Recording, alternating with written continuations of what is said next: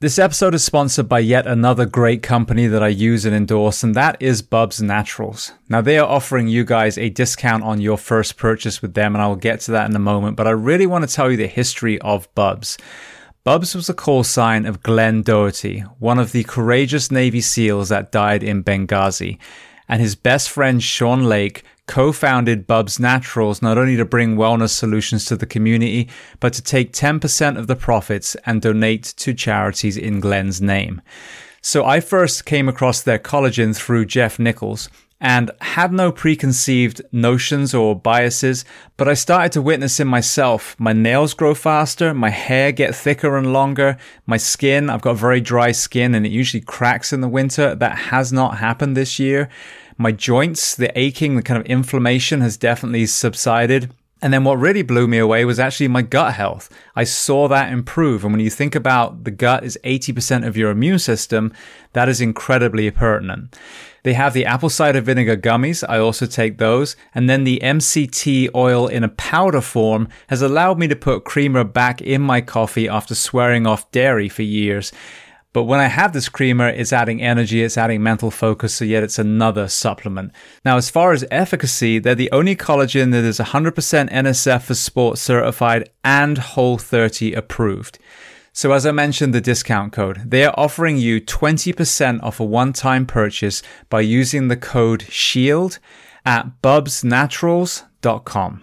And if you want to hear the full story behind Bubs Naturals and the courage of Glenn Doherty, listen to my interview with Glenn's best friend and Bubs co-founder Sean Lake on episode 558 of the Behind the Shield podcast.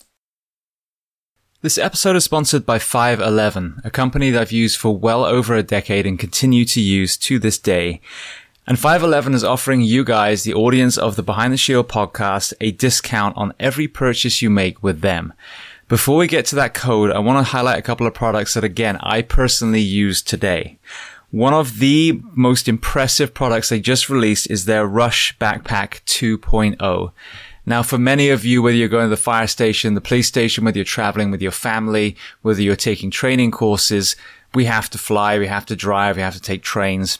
And I have to say, I own multiple backpacks, many of uh, 511's different ones, but as far as a day pack, this one was the most impressive.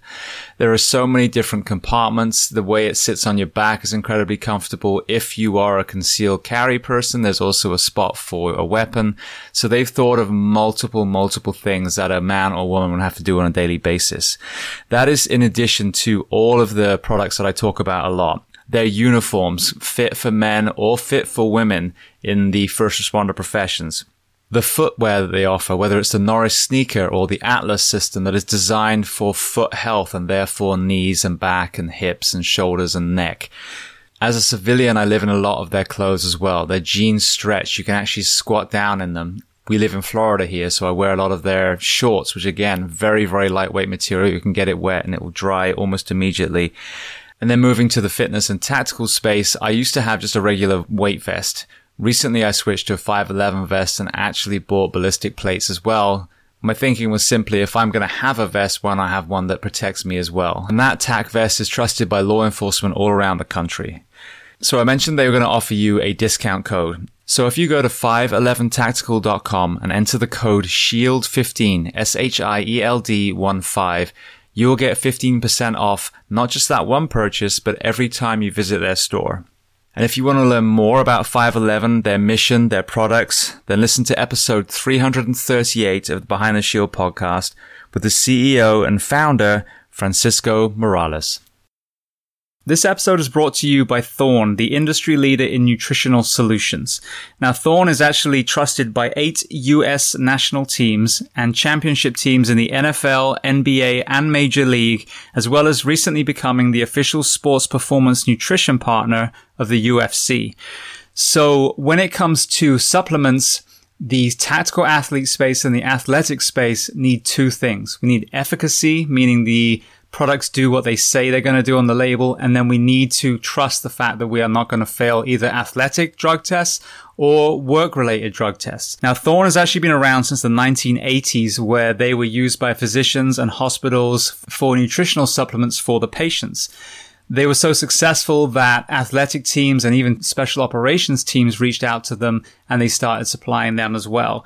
Very recently, they actually opened their doors to the general public. Now, what sets Thorne apart is they manufacture their own products in a state of the art NSF certified facility in South Carolina. They use only the purest possible ingredients formulated with no stearates or arbitrary fillers in the cleanest manufacturing process. Most of you listening come from profession where it can take its toll physically and mentally, and many of us are not able to bolster our nutrition purely with the food that we eat. And that's where supplementation comes in. So if you're ready to maximize your health and performance, visit thorne.com, T-H-O-R-N-E.com. Take a short product quiz to be paired up with the perfect health and fitness supplements. And for you, the audience, if you use the code BTS10 behind the shield 10, BTS10, you will get 10% off your first order. And if you want to learn even more about Thorne, go to episode 323 of Behind the Shield podcast, and you will hear my interview with Wes Barnett and Joel Totoro from Thorne. Welcome to the Behind the Shield podcast. As always, my name is James Geering, and this week I have a very special episode for you with my good friend Mike Tanzer. Now, Mike and I both served in the same station on the same shift as firefighter paramedics in Orange County, Florida. As you will hear, Mike is very transparent on a number of topics, including his own decline, which found himself in addiction and suicide ideation. We also pull no punches on some of the areas within that department that are contributing to the horrendous mental and physical illnesses amongst our firefighters. So I hope this is taken as constructive criticism, as those men and women are not only working 56 hour weeks, but still under continued mandatories, making it an 80 hour plus week. Now, before we get to this incredibly powerful and important conversation, as I say every week, please just take a moment, go to whichever app you listen to this on, subscribe to the show, leave feedback, and leave a rating. Each five star rating truly does elevate this podcast, making it easier for others to find. And this is a free library of almost 700 episodes now. So all I ask in return is that you help share these incredible men and women stories so I can get them to every single person who needs to hear them. So with that being said, I introduce to you Mike Tanzer. Enjoy.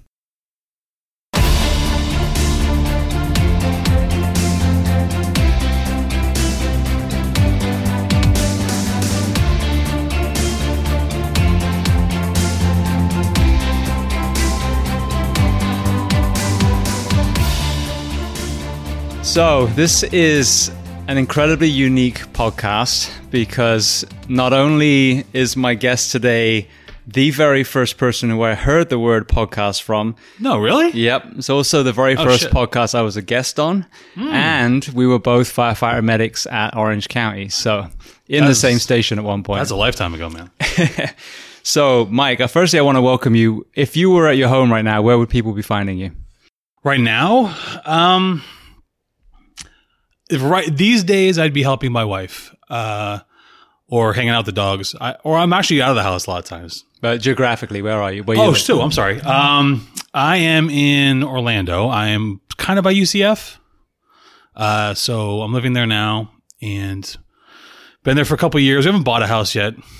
We need to. Market's been tough. Anyway, the um, I spend my days working and my days off. I feel an always a need to keep active a lot.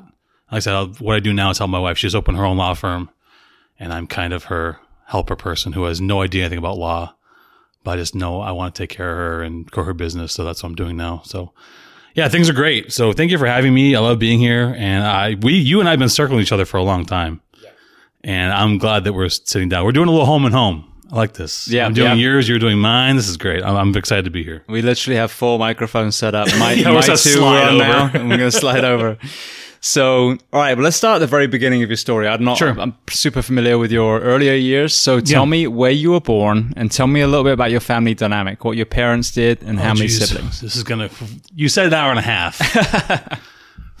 that was the old days. That was like six years ago. It was an hour and a half. Now it's more like two. I was born in Salem, Massachusetts, to a single mother. She was 19 Uh, I was a mis- I was a mistake, I guess you could say.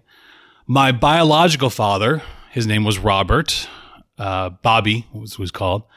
He was a wow. We're gonna go. We're gonna go right in. Let's go. He was a violent uh, alcoholic. He was young. He was stupid. Uh, he was abusive. And thank God that my mom early on re- recognized in her young age, by the way, 19 years old, to realize how dangerous situation this was, said, We got to get out of this. So we were, her, the last straw for her was um, we lived in a trailer park in St. Petersburg. And this is a long way to get there. We lived in Boston. We got down to St. Petersburg and she found me wandering the trailer park with no clothes on because he got drunk and like went somewhere to the store or something. And she's like, well, that's it. So she found some help and we were able to uh, escape and get out of there. And so my, actually my last name originally was not Tanzer. It was Rogers. I was a whole different entity. And then um, we were on our own for a while. And then when I was about four or five, we met my dad now, Brad. And then they got married. And then they had my brother in 1992. So I guess technically he's my half brother, but we're brothers. Like we're very, very close. And my dad and I, we, we had our issues uh, in the past, but we're good. And my mom and I are extraordinarily close. So we moved from the Boston area and then we moved back to Florida. We moved to Tampa, went to high school there, played sports, and sort of just a generic white guy, high school dude. Played sports, hung out, very innocent, didn't drink, didn't party. And then I went to UCF, completely rudderless. My parents got though, then they got divorced. And then I was just so- sort of a mess. Didn't know what to do with my life. I was like delivering pizzas and working at Dunkin' Donuts and didn't have any money. And I had no idea what I wanted to do with my life. But I had this nagging thing in the back of my head, and I have no idea where it came from. You could interrogate me, you could hook me up to like electric shock. I would never be able to find out why I had this thing. I was like, I kind of just want to be a firefighter. I don't. I, I don't know if I just saw a truck when I was two years old and it just implanted itself into my brain. I don't know. I had this like dreams, but it it seems so far away. It seems so distant and unattainable. So I just decided that I, I kind of failed out of school. I, like I said, I didn't really have a lot going on. So I asked my dad for help, even though they were divorced. And I was like, hey, can you help me? I want to go to like be a firefighter. I don't know how to do it, but will you help me? He said, sure. So the first thing to do is go to EMT school. That's like the first step. I'm sure you remember your first day of EMT school. Yeah, I was at Mid Florida Tech. Where were you? Valencia. Okay, so in Orlando. Yeah, in Orlando. Yes, it's the same place. Actually, what am I saying? It used to be Mid Florida Tech. Now it's Valencia. Yeah, that was back in like 04, gee, maybe earlier than that, 02, 03, I can't remember. And I was like, and then that point was like my second month at EMT school where I was like, firefighting was cool, but I fell in love with medicine. I did not expect that. I thought EMT was gonna be like this thing I had to do as like a necessary evil. And then once I got into it, I realized that my ADD nonstop need to figure everything out brain was now entranced with medicine because you can never truly figure it out. It's always it's a dynamic thing. It- it's always moving. You can never solve everything. Every person's different. Every disease system is different. It reacts to every person differently. And I got I was fascinated by that. But I knew I still wanted to chase this dream, but I wanted to continue to keep the medicine thing moving. That was churning me a little bit. And for the first time, I was starting to feel a little bit of direction. Like my, something was telling me, okay, maybe this path is going to be good for me. So then I kept going down that path. And then I uh, worked as an EMT for a while in the in the hospital. We were just talking about it. Like being an EMT in the hospital is like you just push beds around and but you're getting exposed to, you know, the world of medicine. So I did that, and then being from Boston, I started to get a little bit un- une- uneasy with Florida, and I was having some some personal issues with my with some with some girlfriends and relationship problems, which is stupid in your 20s. But I was like, you know what I'm going to do? I'm going to go up to Boston. I'm going to move there. And I'm going to go just go up there and be a paramedic. I'm to go be my paramedic up there and just see what happens. Just sort of throw caution to the wind and say, fuck it. But I wanted to go back as an adult and feel Boston again because I felt like it was my home. So I did. I went back, sight unseen. I rented this apartment and then I put myself through paramedic school while I was working as an EMT. By the way, that grind I did, I look back on that. I have no fucking clue how I got through that. Paramedic school while you're working. I was going through a divorce and a single dad as well at the time. That Holy will always be the hardest year of my life, hands down. By far, because I'd work a 24 hour shift at, as an EMT, sleep, who knows? maybe, maybe not. Then you go to class. And then sometimes you got to go to clinicals that night. And our, our here in, in Ocala, it was almost from the get go. For a year, Yeah. you were doing either in a hospital or riding with a different fire department. Thank God the company that I worked for, the private ambulance company I worked for, was a big, big company. It's called Cataldo. They allowed you to do your clinicals while you're working. So you could like be working and still sort of get checkoffs. Thank God. Cause We, that, we couldn't. oh my God, I, had, I could merge those two worlds. And I'm like, thank God. Cause I, I, I slept maybe 15 hours a week. I look back, I'm 43 now. I, I would, I'd be dead. I would be dead. yeah. There's no possible way. So I thank God for a little bit of youth there.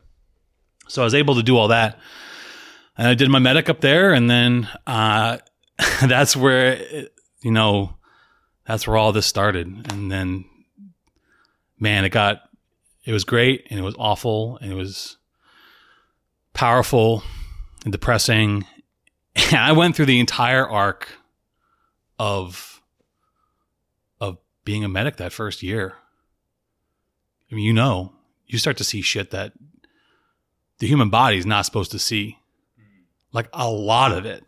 My first call as a certified medic was a vehicle versus two pedestrians on OBT in 52's area. Mm-hmm.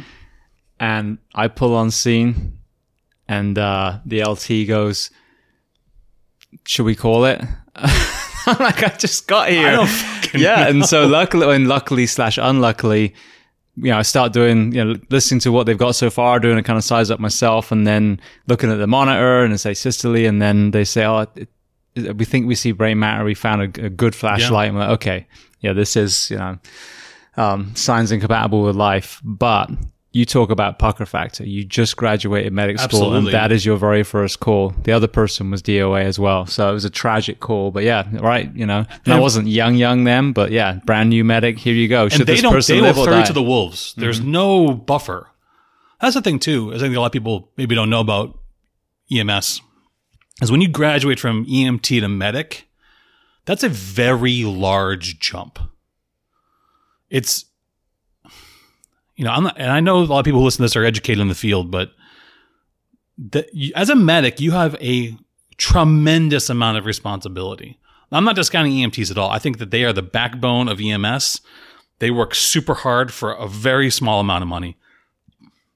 There's a local company here that pays them like $10 an hour and it's a fucking joke and it's awful.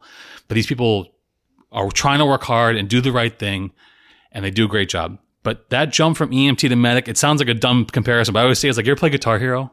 It's like going from like the easiest one to the hardest one. It's like there's so many more movements and there's so much a bigger world of, you know, the medicine and the, you know, just the cardiology part of it and just taking on that load. And, uh, yeah, that was a big challenge for me because you start to be like, I want to be in charge of this scene. I'm going to be the one who's going to be the medic. And then you get there and you're like, I don't want to do this anymore. like your first week, you're like, what, what am I doing? It's terrifying. terrifying. So, um, yeah. So, I mean, the thing about Boston was that is no slouch of a city when it comes to EMS. Well, I was going to ask you. So, what what was different in Boston to you know? Obviously, you end up back in in Orlando area. Yeah. What were some of the idiosyncrasies geographically, or you know, the the culturally there that you didn't see when you came back down here? Um, well, it's super dense. So everyone's on top of each other. And you feel that tension especially because you're doing a lot of a lot of violence. Man, I wouldn't say it was here when I first first got back here. When I first got back to Florida, it was not as violent as it is now. That was many years ago. I'm not trying to play the old man. It's like back in the day, it used to be so peaceful, but it's a way more. I think you probably agree with me. It's a lot more violent in Florida now than it maybe was ten years ago. It's weird though because there's not the gang activity that I saw in Anaheim. Anaheim was I mean, we Oh. had gang murders all the time. It Yes. was it was prostitution, you know, stings as far as you know the John getting murdered. It was you know dead hookers and you know get uh, violence through crime, but it wasn't oh the Crips killed the Bloods tonight like we saw out there. You know what it was? You know that uh, you triggered this response from me was the the violence in Boston was much more personal than here. Like they will go up there and just stab you in the fucking neck and watch you bleed out. It was very it was very personal, very violent. Um, you know, I've had like kids get killed. You know, I had a guy put a kid in a microwave. It's fucked up. There's just a psychological weird dynamic up there. Here, here it's like drive-bys, strangers. They shoot a lot of people around here. It doesn't feel as personal. There, it just felt like I'm going to kill you and I'm going to stab you 75 times. Do you think that there's an element of that coming from the fact that humans are not supposed to be stacked that many deep? that's that's what I was saying with the density because I think that there's inherently there's I think people want space and people want to be able to decompress. And when you don't have the decompression, especially in a in a neighborhoods, and the neighborhoods we would go into are not only they dense, but they're very poor, they're very dirty, and there's no way that people feel good about that or feel pride about where they live. And I think that that just causes people to be very frustrated and really on edge. And when they break and they pop, it's it's not it's on a level that most people don't see. And I think that that was a good thing and a blessing in disguise because I saw things in my first 3 years as a medic in Boston that maybe no, I wouldn't even say in the remaining years that I did as a medic here, which I don't know how many that was, 10 plus that three years in Boston sticks, sticks with me more. And I know it was probably, it was starting to unpeel me early on, but man, some of those calls, you know, where I, I remember having that thought a million times people should not be seeing this. This is unnatural. But you sort of can't stop. It's your job. Yeah, they called you. So I got to do a thing. And then that's the first stage. Maybe we should go through the stages because I think you're going to agree with me on the. Hopefully, you'll agree with me on the Yeah, stages. please go for it. The first stage of being a medic and you get exposed to this stuff is like, holy shit, what did I do? What am I doing? I did not sign up for this. This is too much. Because I can't. You can't just pick and choose your calls. You call, they go, or they call, you go. And that first stage Until is you retire, they call you go. well, wait, no, you're gonna come back. We need you again, but we'll get paid the exact same amount. The um, that first stage is holy shit, which is sounds sadistic, but it's a little exciting because, especially for me, being someone who is so, I have a sociology degree. What the fuck am I gonna do with that? I was like, this is interesting. It's terrifying, but it's interesting. Are you one of these snowflakes that my hard-earned taxpayers' money is going to have to bail out? I'm being sarcastic. Fuck no. when no one's having a discussion of the fact that every student in this country gets raped the moment they walk into a college. It's- I mean that financially, by the way. Uh, no, but in multiple ways. But yes. Um, so when I started to feel that holy shit thing, I was, I was, I was mildly, not mildly, I was excited. But I also sort of knew like this can't be sustainable. Maybe I won't do this for a long time. But I was in my home city. I'm in Boston. It's a little bit romantic. And you feel, and this is the part of me that always makes me a little bit nervous about myself, is that how terrifying it was and how completely over my head I felt. I was like, I have to figure out how how to feel comfortable. How do, how do this seems like it's a world away. But how do I get to a point where this doesn't, I don't even feel this? This is just going to be easy for me. That'll never happen, but I like to try. Um, I want to be able to see if I can try to get to a point where this is easy and I can sleep well at night. Because the first year or two, you're not sleeping well at night. And those demons start to kind of start to churn. But you ignore them, even though it's the first chapter in your paramedic book mental health, take care of yourself, blah, blah, blah. And then here's everything else, which I'm sure we'll get into later too. And then that, and then there's a little, I'm not sure what it is. I'm not sure if you had a call or two or a week or a month where you go, where things go really well for you and they sort of get their hooks in you. Did you have that experience? Um, I know what you're saying, and because you're maybe on maybe a little bit on the fence about what your next two years going to look like. I think for me, I was an EMT for a long time because I wanted to be a medic from day one. But I was at Hialeah less than a year. Anaheim, California. I was literally about to go through their next in-house progress uh, process, and then we had Ty, and we decided mm-hmm. to move back home. Came to Orange, and that's where I finally put myself through with zero support. Oh, because you didn't do the program. You no, because they kept telling me That's it's coming, right. it's coming for years. Right, right, I ended up putting myself through, and they wouldn't even give me a tuition idea. reimbursement after all that. So anyway, but um, so I think see dealing with the calls themselves. By that point, I had, I think I was at like eight, seven or eight years, mm. and so um, I don't think there was that so much. It was just it was this constant fear of what if I fuck it up. So I don't think I ever got to the place where I felt comfortable because I was still, you know, I, I, did, like I said, EMT for nine or so years and then got my medic license. And then I moved from Orange County to Reedy Creek. So there was different kinds different of calls and so yeah, everything's yeah, yeah. new again. So I felt very comfortable with the, the things we normally run on, but I had a constant fear of some of the traumas of, you know, PD mm-hmm. calls, all those sure. things. So I think that fear never allowed me to get comfortable, even though I think from the outside looking in, you're like, okay, you seem to have a handle on it. I always had that what if fear that kept me in the protocol books and all that stuff. And you need, and there needs to be a destigmatization, destigmatization. I don't know what that word is. Destig- it's that word. We have to destigmatize that it's okay to look vulnerable in this industry. Everyone tries to bow up and tries to say, I can handle anything, and that's fine. But when it comes to this, the, the being a medic and having the confidence, there is a certain amount of swagger you have to have in order for the people around you to feel comfortable that you're the medic. Yeah. That you're the guy. Absolutely. You got to be the big swinging dick in the room. And they have to have confidence in you. So there's a little bit of like playing the role of like, hey man, I got it. Don't worry about it. We're good. Fine. Guys, we're fine but you're allowed to be you're allowed to be scared. You're allowed to be nervous. So it was around this time where I was teetering. What am I going to do? Do I stay? Do I go? And then I had like a week where everything just went amazing. I had a, I think I had a save. I had a, I just had, I don't remember the exact ones. I know I had a save. I know I had something that went really well. Maybe it was like a converted some SVT. Who knows? Just at the time, it was like so cool, you know?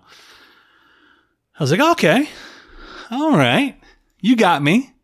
I'll hang around for a little bit. I'll do this for a little while longer. So I spent a total of three years in Boston. The first year was me converting to medic. So I did two, two and a half more years as a medic. And I slowly graduated my way up. My goal was to get on P1, paramedic one. That was the one in Somerville. That's the city I lived in. That's the truck that I wanted. And I wanted the Tuesday, Thursday shifts. And I wanted to be the big baller on that truck. And it took me until the last six months that I was able to be the big baller on that truck, and I got P1. And I was like, all right. And then this is where my now I start to seep into my personal life. You know, I'm I'm the guy now. I'm confident. I'm feeling good. And then here comes stage two. I'm invincible. I'm bulletproof. I'm the dude. I was known. I'm a big personality. I'm talking to everyone. I'm schmoozing. We're going out drinking every weekend. Everything's great. This is the most dangerous level by far. It's not even close. Because this is where you allow yourself to feel like you have it figured out and you fucking don't. Because I'm only in my third or fourth year of doing this. I am a baby in this industry. And I said, you know what I'm going to do? I'm ready. I'm ready. Let's go down to Florida. I know that they're going to start hiring paramedics. I'm going to go into the fire department. I'm going to just, I'm going to, I'm going to go to the next level. I'm ready. Was not ready, but I pretended like I was ready. So I moved back down here. I went through the process with, with Orange County. We're allowed to say Orange County? Yeah, because we don't work there anymore. Yeah, fuck it. fuck them. They're awful. so I went through the first round of Orange County. I was on the last cut. I got cut. Went through a little bit. I was a little depressed, but I, they said, "Hey, come back around again in six months." So I went back around again in six months, and I got hired. So, for those that don't know, the county we used to work at, they used to hire people who are just paramedics to the fire department, and they said within three years of you being employed here, you had to become a firefighter. Yeah, they made it very clear that you knew your place because it was PMO, wasn't it? Paramedic PMO. only. Only. Let's not kid ourselves. You are not a Yeah. firefighter. You're a piece of shit paramedic, which, which is basically how they framed it. They even give you a different color of um, bunker gear is all blue, crazy blue. But I was excited. I was like, yeah, I'm in. I'm in the fire department. It's going to be great. But they did. There was definitely a hierarchy. Like you were, you are a PMO. Like, and I went to 51, which is Mm-hmm. But that was, and for people listening, that was the the high volume times, wasn't it? So usually it was what ten to ten or nine yeah. to So nine. you weren't working the standard shift as as a fireman. You were working um, three days a week. It was either 9 a.m. to 9 p.m. or 10 a.m. to 10 p.m. depending on which truck you were on. And then you get to go home, which also made you look like a pussy because you didn't have to stay at the station. because you were a pussy as well. Because I was, I was trying to get to a gigantic pussy. But I was excited. I'm in the fire department. I get to wear the shirt. I get the cool radio belt. Um, this is it. My dreams are coming true. And I got to tell you, this sounds so cliche and so dumb, but I worked really, really fucking hard to get there with this little tick in the back of my head. You should be a firefighter. And like, I don't know, 10 years later, eight years later, whatever it is, there I was. And I thought, wow, I worked really hard. Blood, sweat, tears, man. And then I went through standards. I went through standards in fire standards where you go and they, by the way, they pay for your standards. They pay you while you're in standards. Everything's free. I mean, it's a, it's the ultimate gig. I went through standards in June, July, August. I drank 40 tons of water. I don't think I ever peed once. I was sweating like a maniac. I worked as hard as I possibly could. And then I went back to 51. 51 station is the top, what, top 10 in the country? Yeah. With call volumes. Mm-hmm. I went back to 51, A shift. which butts up to fifty, which is also one of the top. in the yeah, I mean, we're talking the highest volumes of high. We're talking 20 plus calls a shift. which is backed up by seventy, which is where we were. Which is where we were, ultimately. yeah. So, and this is, I backed up a little bit because I was like, okay, I was in stage two, but I got humbled because the fire, firefighters will humble you. So if you walk in there, me, I'm 6'3", I'm like, rah, you know, me. Everyone's like, oh, oh, who are you? Shut up. Don't talk. Do the dishes. So they humbled me. And then when I got here, and then we finally got going to the fire department, um, I this is where I started to feel vulnerable again. Okay, these guys don't like me. These calls are not going well. They're intimidating me. They're pushing me out of the way. And I had to try to gain traction again to get back to that comfortable spot. How do I walk in here in shorts and not get yelled at? How do I do these calls and look like I'm the best medic in the fucking universe? How do I do this? So it's, once again, it's that goal. How do I make this look easy? I don't even know what that is. I just want to make this look easy, even though it's not. I just want to get in that zone where I'm comfortable. It took me about two years, two more years, and then I got, and then I reset back to the most dangerous level again, which was being vulnerable and being feeling you. Oh, sorry, for being invincible. And then that's when it turned really bad. I was in a bad relationship. I was seeing the worst of the worst of calls. But they were I was trying to make them bounce off of me. Because I tried to create a world where that wasn't it wasn't real life. Isn't like the first mechanism is trying to just put a shield up and say, no pun intended, put a shield up and say, this isn't real life. I'm just going to keep doing this because I'm, I'm turning inward and being selfish. Well, also, I mean, you've got that mindset. You've got the fact that it doesn't compute that you see that much death and destruction, disfigurement. Right. And then you've got sleep deprivation, which then literally creates psychosis and starts to pull you from what reality st- you know is. And even to this day, I don't feel like I've still four years later reclaimed that actual clarity. That Yeah. acute sense of, of, of life, Yeah. and I still feel a little foggy, a little kind of underwater, and it's and then so it's almost like it's the body's protection mechanism and plus sleep deprivation to dull you, to callous your mind a little bit because you do see kids in microwaves. I had a, a period where I didn't have any PD calls and I had um, what was supposed to be SIDS ended up being murder. I had a woman who supposedly a baby fell out the crib that looked like it had been put through a meat grinder. I had a shaken baby kid that had stayed in, um, God, what was that? Uh, con home in 50s first year and there was a child ward, special needs child ward on there. Oh, oh, uh, I can't quiz. I, I blacked all this out Yeah. on purpose. No, exactly. So anyway, so that, so that exists and it's just heartbreaking just walking into that ward where that little boy, all, he'd, all he'd ever known yeah. was the ceiling of that, that Yep. place and he died literally in my arms and it was just from zero to a million. A million. Like how do you tell someone, hey, how would you prepare? Let me give you a scenario. How would you prepare for this? Right. The only way, well, I'd basically punch myself in the face to where reality was dulled. And that's exactly what the body does. and that's and that's where I felt like I was. I was sleep deprivation is a massive thing. I, I I'm sure you've done many shows on where that's been covered because you don't have time to process what you see. Because, like I said, we don't have time. We're doing 20 plus calls a shift. If the calls are awful back to back to back to back to back, and even the ones that aren't awful, it's just taking time away from you being able to settle it in. You know, it's like it's like pouring water on a plant. That water has to seep down and like grow the roots a little bit. And you have to kind of determine, okay, what did I see? I want to deal with it. I mean, these are traumatic situations. You have people who get like bugs in their meal and they can't recover for a week. I'll never eat a salad ever again. Well, I just saw a guy hanging in a tree, but now I got to go do training and then I got to go to here and then I got to do 10 more calls tonight and not sleep tonight. I haven't processed the guy hanging in the tree yet.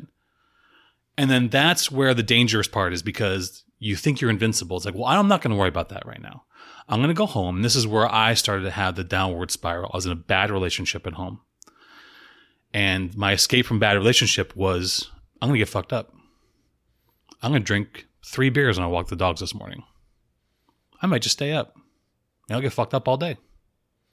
But that's the thing. The cycle is so brutal and demanding because that 24 on, 48 off, after a while, that shit goes quick. Yeah. You get off shift at 24 hours. You get off shift at 7 a.m. So, yeah. So that's not a day off. Not a day off. You work seven hours of that day. and then the, and then you sleep until maybe one, four or five hours, maybe if you're lucky. You might have kids. I don't have kids. All I do is walk the dogs and go to sleep. You know, you sleep until one o'clock, and you have one night where you can sort of do whatever you want. You have no consequences the next day. Keep in mind, you're not working any overtime or not getting mandatory or anything like that. Then you had that night, and then the next day you work, and then you have the day off, but then you work the next day. Yeah. So the whole time you're thinking, you know, I got to start packing my bags. I got to be up at five. You got to start resetting. I got to do this all over again.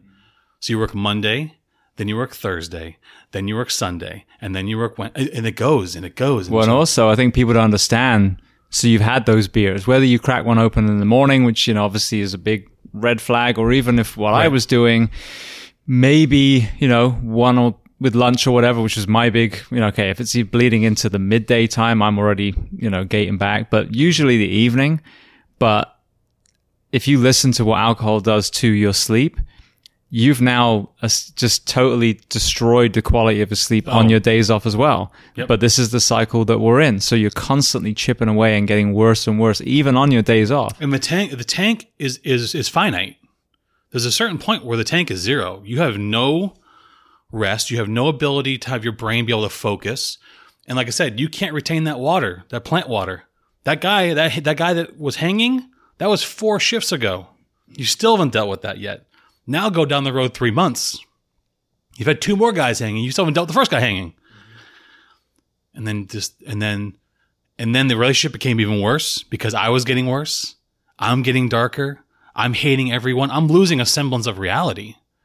I don't even I don't talk to my friends. I'm getting I'm angry. I mean, all of the red flag things that was in the first chapter of that fucking paramedic book. Sorry, I'm hitting the table again.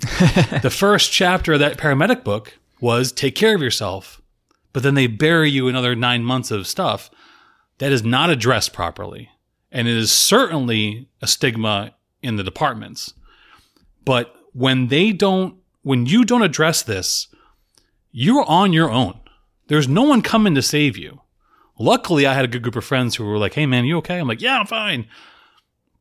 But there was instances where my family was like, "You are not you," but you don't want to hear that because you're still thinking you're invincible.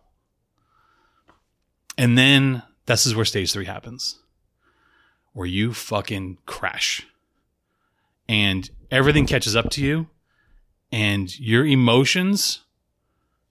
You don't even know what is going on internally. Like I said, my relationship was terrible. So my escape from my relationship, which was already emotionally troubling, was what? Go back to work. I'll pick up overtime. It's like the Hurt Locker, where he's in the grocery store at the end. He's like, there's so many cereals. This is not the life that I want. And he got right back on the plane and went right back to go defuse bombs in Iraq. So I'm going to escape my home life, which is already in turmoil because I'm drinking, she's drinking, we're fighting, we're screaming, we're throwing shit all over the house. I'm sleeping on the porch. To, I don't want to be here. Where else can I go? I can go make money. And then you just, and then, and then you just do this cycle again. Well, you compound the cycle. You don't just do the Oh, cycle. yeah. You you make it worse because at least that one day, man. yeah, you were off. And I see that so much, whether it's childhood trauma and or all the things that we've we've brought in. That is one of the least understood elements of mental ill health is what, you know, we used to call the overtime whore. Oh, yeah. You know, what's wrong? Well, you know, the guy that I think one of the guys in Orange County used to, the old guys that left after we got there, he Yeah. would come off shift with us and then go to some small department. Mm-hmm. Like, that's a giant red flag that you are not doing okay. And I think he dropped dead at like 50 or something. Something, yeah. But But I then that was like the next stage. I crashed. I was so I looked myself in the mirror at some point and I'm like, I was so bloated and deformed. Like I looked at myself. I didn't think I think I may have saw myself in a picture. I was like, who is that? I physically was changing. Which is just my internal self coming out of like, you know, like this guy is a broken man. I was depressed. I was, I mean, literally all the red flags. I was depressed. I was inexplicably crying. I was drinking myself to death. I was fighting with people. I was isolating. I'd disappear for a day. I'd call out of work. I go into work still drunk. I mean, it was all the things. And I didn't know what to do. I had no idea what to do. was this darkest place when we were together in 70? Well, 70 is my last station, so it had to have been somewhere in that ballpark. I think I hit it well. I'm not sure. Because I know I was there. I left what two years before you did. I think. Like I moved out. I transitioned to another department in 2013. 13. So, So, yeah, you were it was a little cuz I left in what I leave in 17. So no, so it was probably not as bad when you were there. But it was the last 2 years, maybe two yeah, two and a half years. And the thing what really disturbed me is that it was bleeding into my real life and then, which is a weird dynamic, it bleeds itself back into work. I didn't give a fuck about anybody, anything. I walked in the station late. I was wearing shorts. I went right to bed. I didn't do any chores. I didn't do this. I didn't care about patients. I'm like, get in the fucking truck. Let's go. every firefighter, medic, probably police officer can put your description immediately to other people that they work alongside. I Absolutely. guarantee it. And people will be like, oh shit, Tanzer's here. Cause I'm like, get out. Everyone get out. Engine, you're canceled. I don't want you guys here. I was, I was the biggest dick on scene for a long, for a long time. I would do calls with my shorts on. I did calls where I didn't even get in the back of the truck. I go, where do you want to go? ORMC? Get in. Like the homeless guys. Like, get in. They get in the back, they get in, the jump seat. We drive to ORMC. We say, no patient, leave. You sat in the front. Yep. I didn't give a fuck.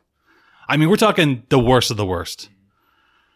And it was looked upon as that's the I think maybe that's part of the problem is that people saw it as like almost like a version of celebrity. Like it was like it was like a parody. And what's sad is then you get the young medics and firefighters And they- and they look in the action and they're like, oh, this is how I'm supposed to be. And there's, you know, it's, it's nauseating watching some year and a half, you know, firefighter with Yep. his fucking gay ass mustache emulating the biggest dickhead in their fucking department. Which It's was like, me. Dude, no, no, no, no, no, Yeah, no. and I didn't want to be an inspiration, but I just didn't know what other character to play. I was literally being a character. I wasn't being myself. I didn't even know who myself was anymore. I was like, well, I'll just lay into this. People seem to enjoy it. Fuck it. I mean, they were heroin overdoses. I'm like, yeah, they're dead. I just leave. and then obviously the word compassion fatigue Oh, comes no- in. nothing. Zero. Yeah. The, the tank was empty. Zero, zero, zero, zero, zero. Anybody who worked with me 51 or 70 from 2015 to 2018, whatever it is, will can attest to this. I talked to John, you know, not too long ago, and he was like, "Yeah, you were roasted." Because I just dove into that character. That's probably what the problem was. I just dove into the character because I just like, well, this is an identity that I can I can just go with. And it is dangerous on so many levels like I said, it's dangerous for the young guys to see. It's dangerous for the old guys to see. And I'm not sure if that was. I, I, I didn't I didn't know what else to do. Did anyone see that in you? When when I look back now, John Burns a perfect example. Yeah, Ryan, I love John. another one. They were our angry guys. You know, Ryan was hilarious because he would punch the dashboard all the way to the core Mm-hmm. and then open the door. Hi, mom, my name's Ryan. Can I help you? And I'd be like, "What in the fuck?" Yeah, he was just. But we He would, wasn't bipolar. He was like tripolar. yeah, but we would push each other's buttons when someone was having a quote unquote bad day. Now with this new lens that I have, I look back and go, "Fuck, man, we should have been taking them aside and being, are you all right?" Absolutely. No, there was none of that. you know so and that's and i you know people say well they did the best with what they had i mean i understand that 2018 i mean there was the beginning of some of these conversations but it wasn't where we are now Yeah, no, I, I was already checked out by that time. So I'll say 2017 really where, it's- where, where the end was. Um, yeah, there's no conversation. And I hate to tell you this, but, you know, I'm going to speak for our department, but I talked to a lot of other people who work a lot of other departments. They don't really give a shit. And the only reason they actually care when they actually start to get involved is when it's going to cause them liability. If I, the only reason I got off the road was able to get off the road was telling them, I don't think I'm fit for duty. I don't, I could kill people. I don't know. I can't just say that and then do nothing. But the, that's the first step. And I was doing it just because I wanted to leave the department. Imagine someone who's been there for a long time who doesn't have any other skills. This is what they've been doing since they were 19 or 20 years old.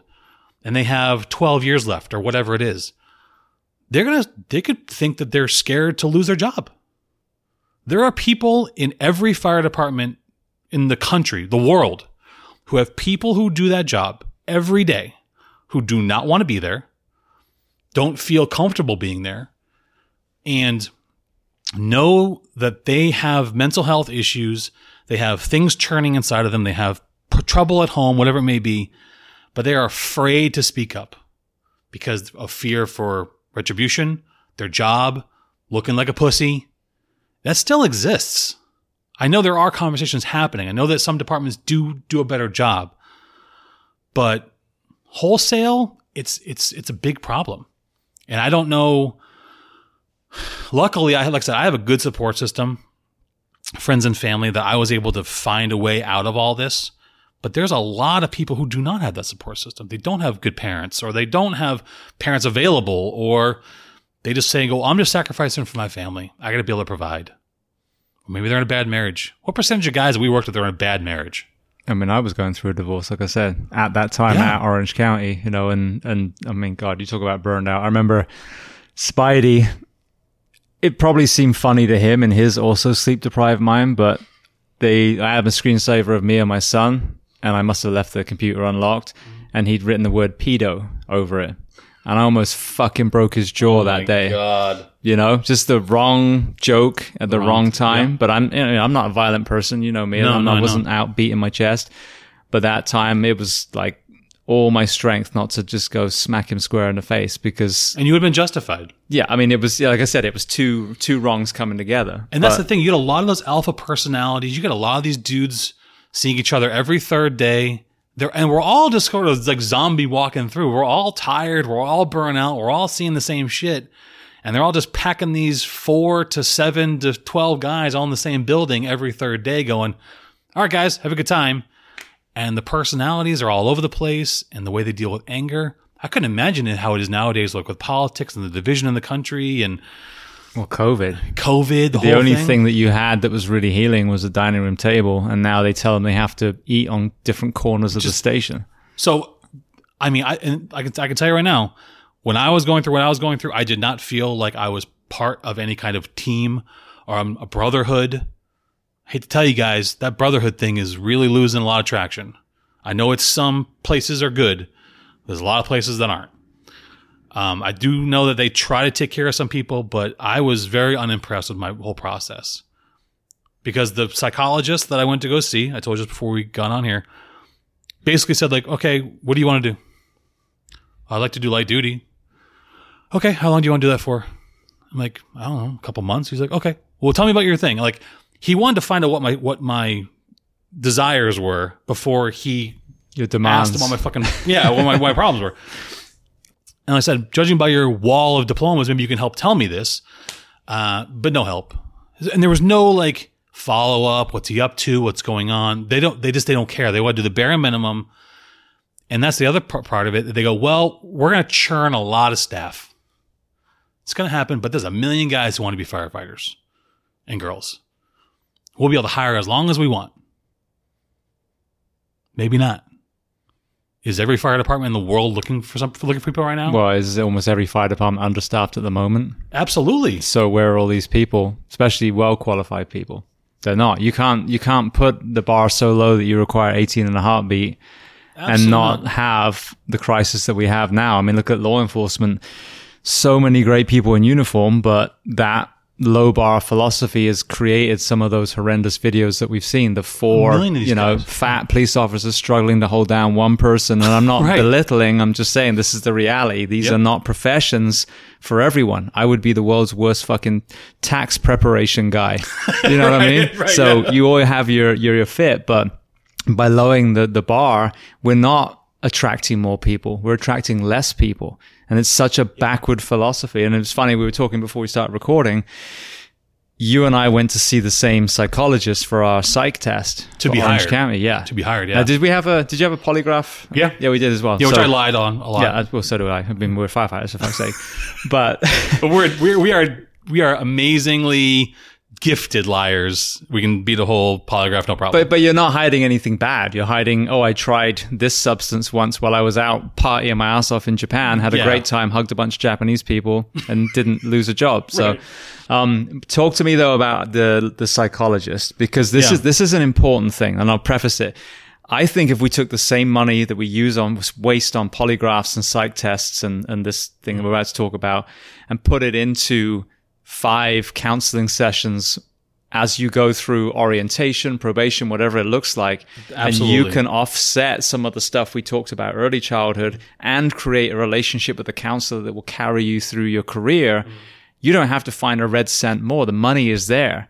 So let's talk about our psychology experience, the lady and, and her mental health. Yeah, no. We, we you go to this office. It's in this big building, and it's a single room. It's probably about it's a little it's probably smaller than this this living room here.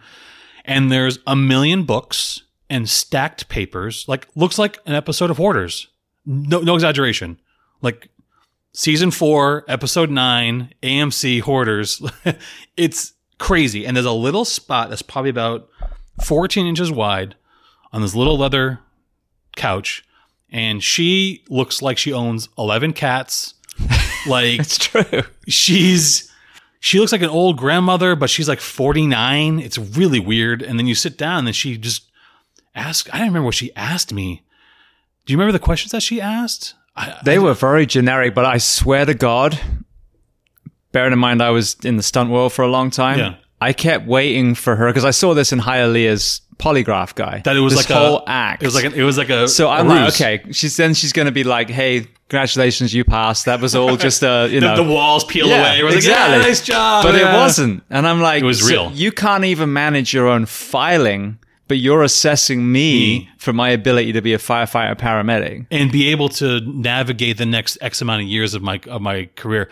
This is all purely once again, I go back to litigation. This has to be something in the process that says if you don't psychologically evaluate these guys and they're deemed un, you know unfit, then they can sue us later on if they do something wrong. This has to be a part of the process. But it's probably that mythology the same way as they convince us. If you don't do a 12 page report on a refusal, then they'll have you in court. No, the person signed, even though the Toughbooks never actually capture the real signature, so it's all bullshit. it's all bullshit. The person signed a million said, myself. I don't want to go to hospital.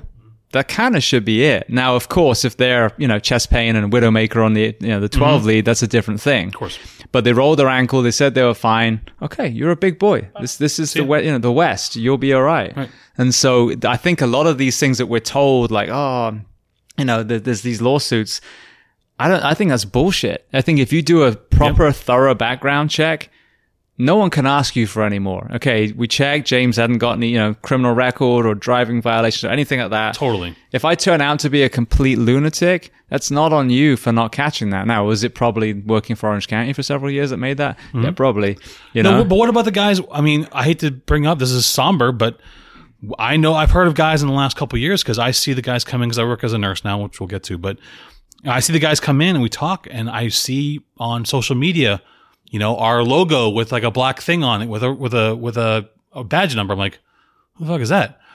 We've had I don't know five or six guys, girls kill themselves. yeah, Marion County here, the the most recent one, a guy um, gave himself sux in the ambulance bay, That's just jabbed himself. unbelievable. yeah, that is heartbreaking. I mean, it's happening everywhere. And that's the thing is we look at this go, you had a psychological exam that said that these people were fit for duty.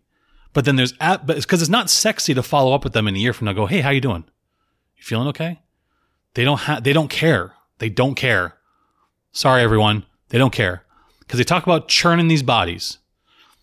And they also made the hiring process easier or they streamlined it.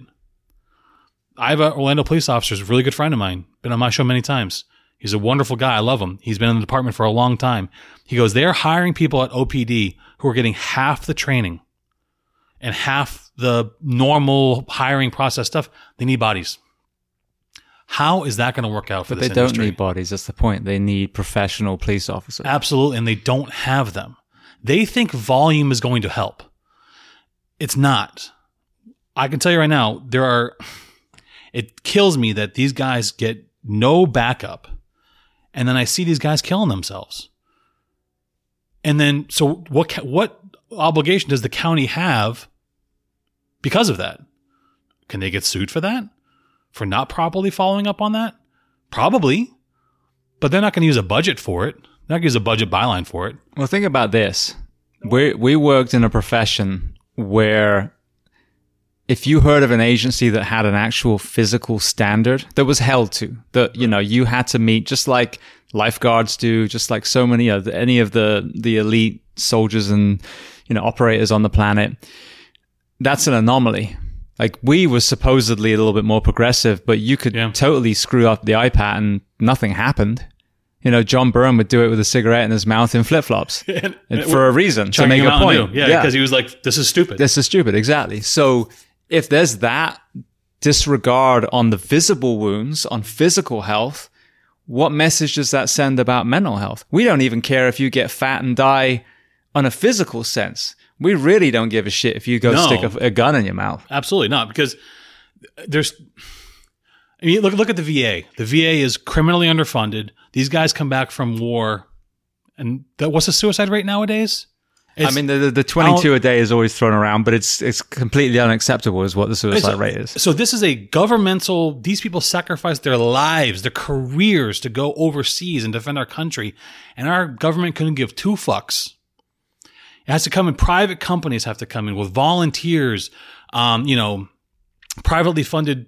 You know, businesses come in and go. How do we help? Or what happens a lot of times that I've had so many people on the show, firefighters, police officers, soldiers, Colleagues. start non-profits. Absolutely. Because they're tired of watching their friends, you know, hang themselves and in the the people closet. who hire them and and throw them to the wolves don't care. And this happens on a grand scale with the VA and the government.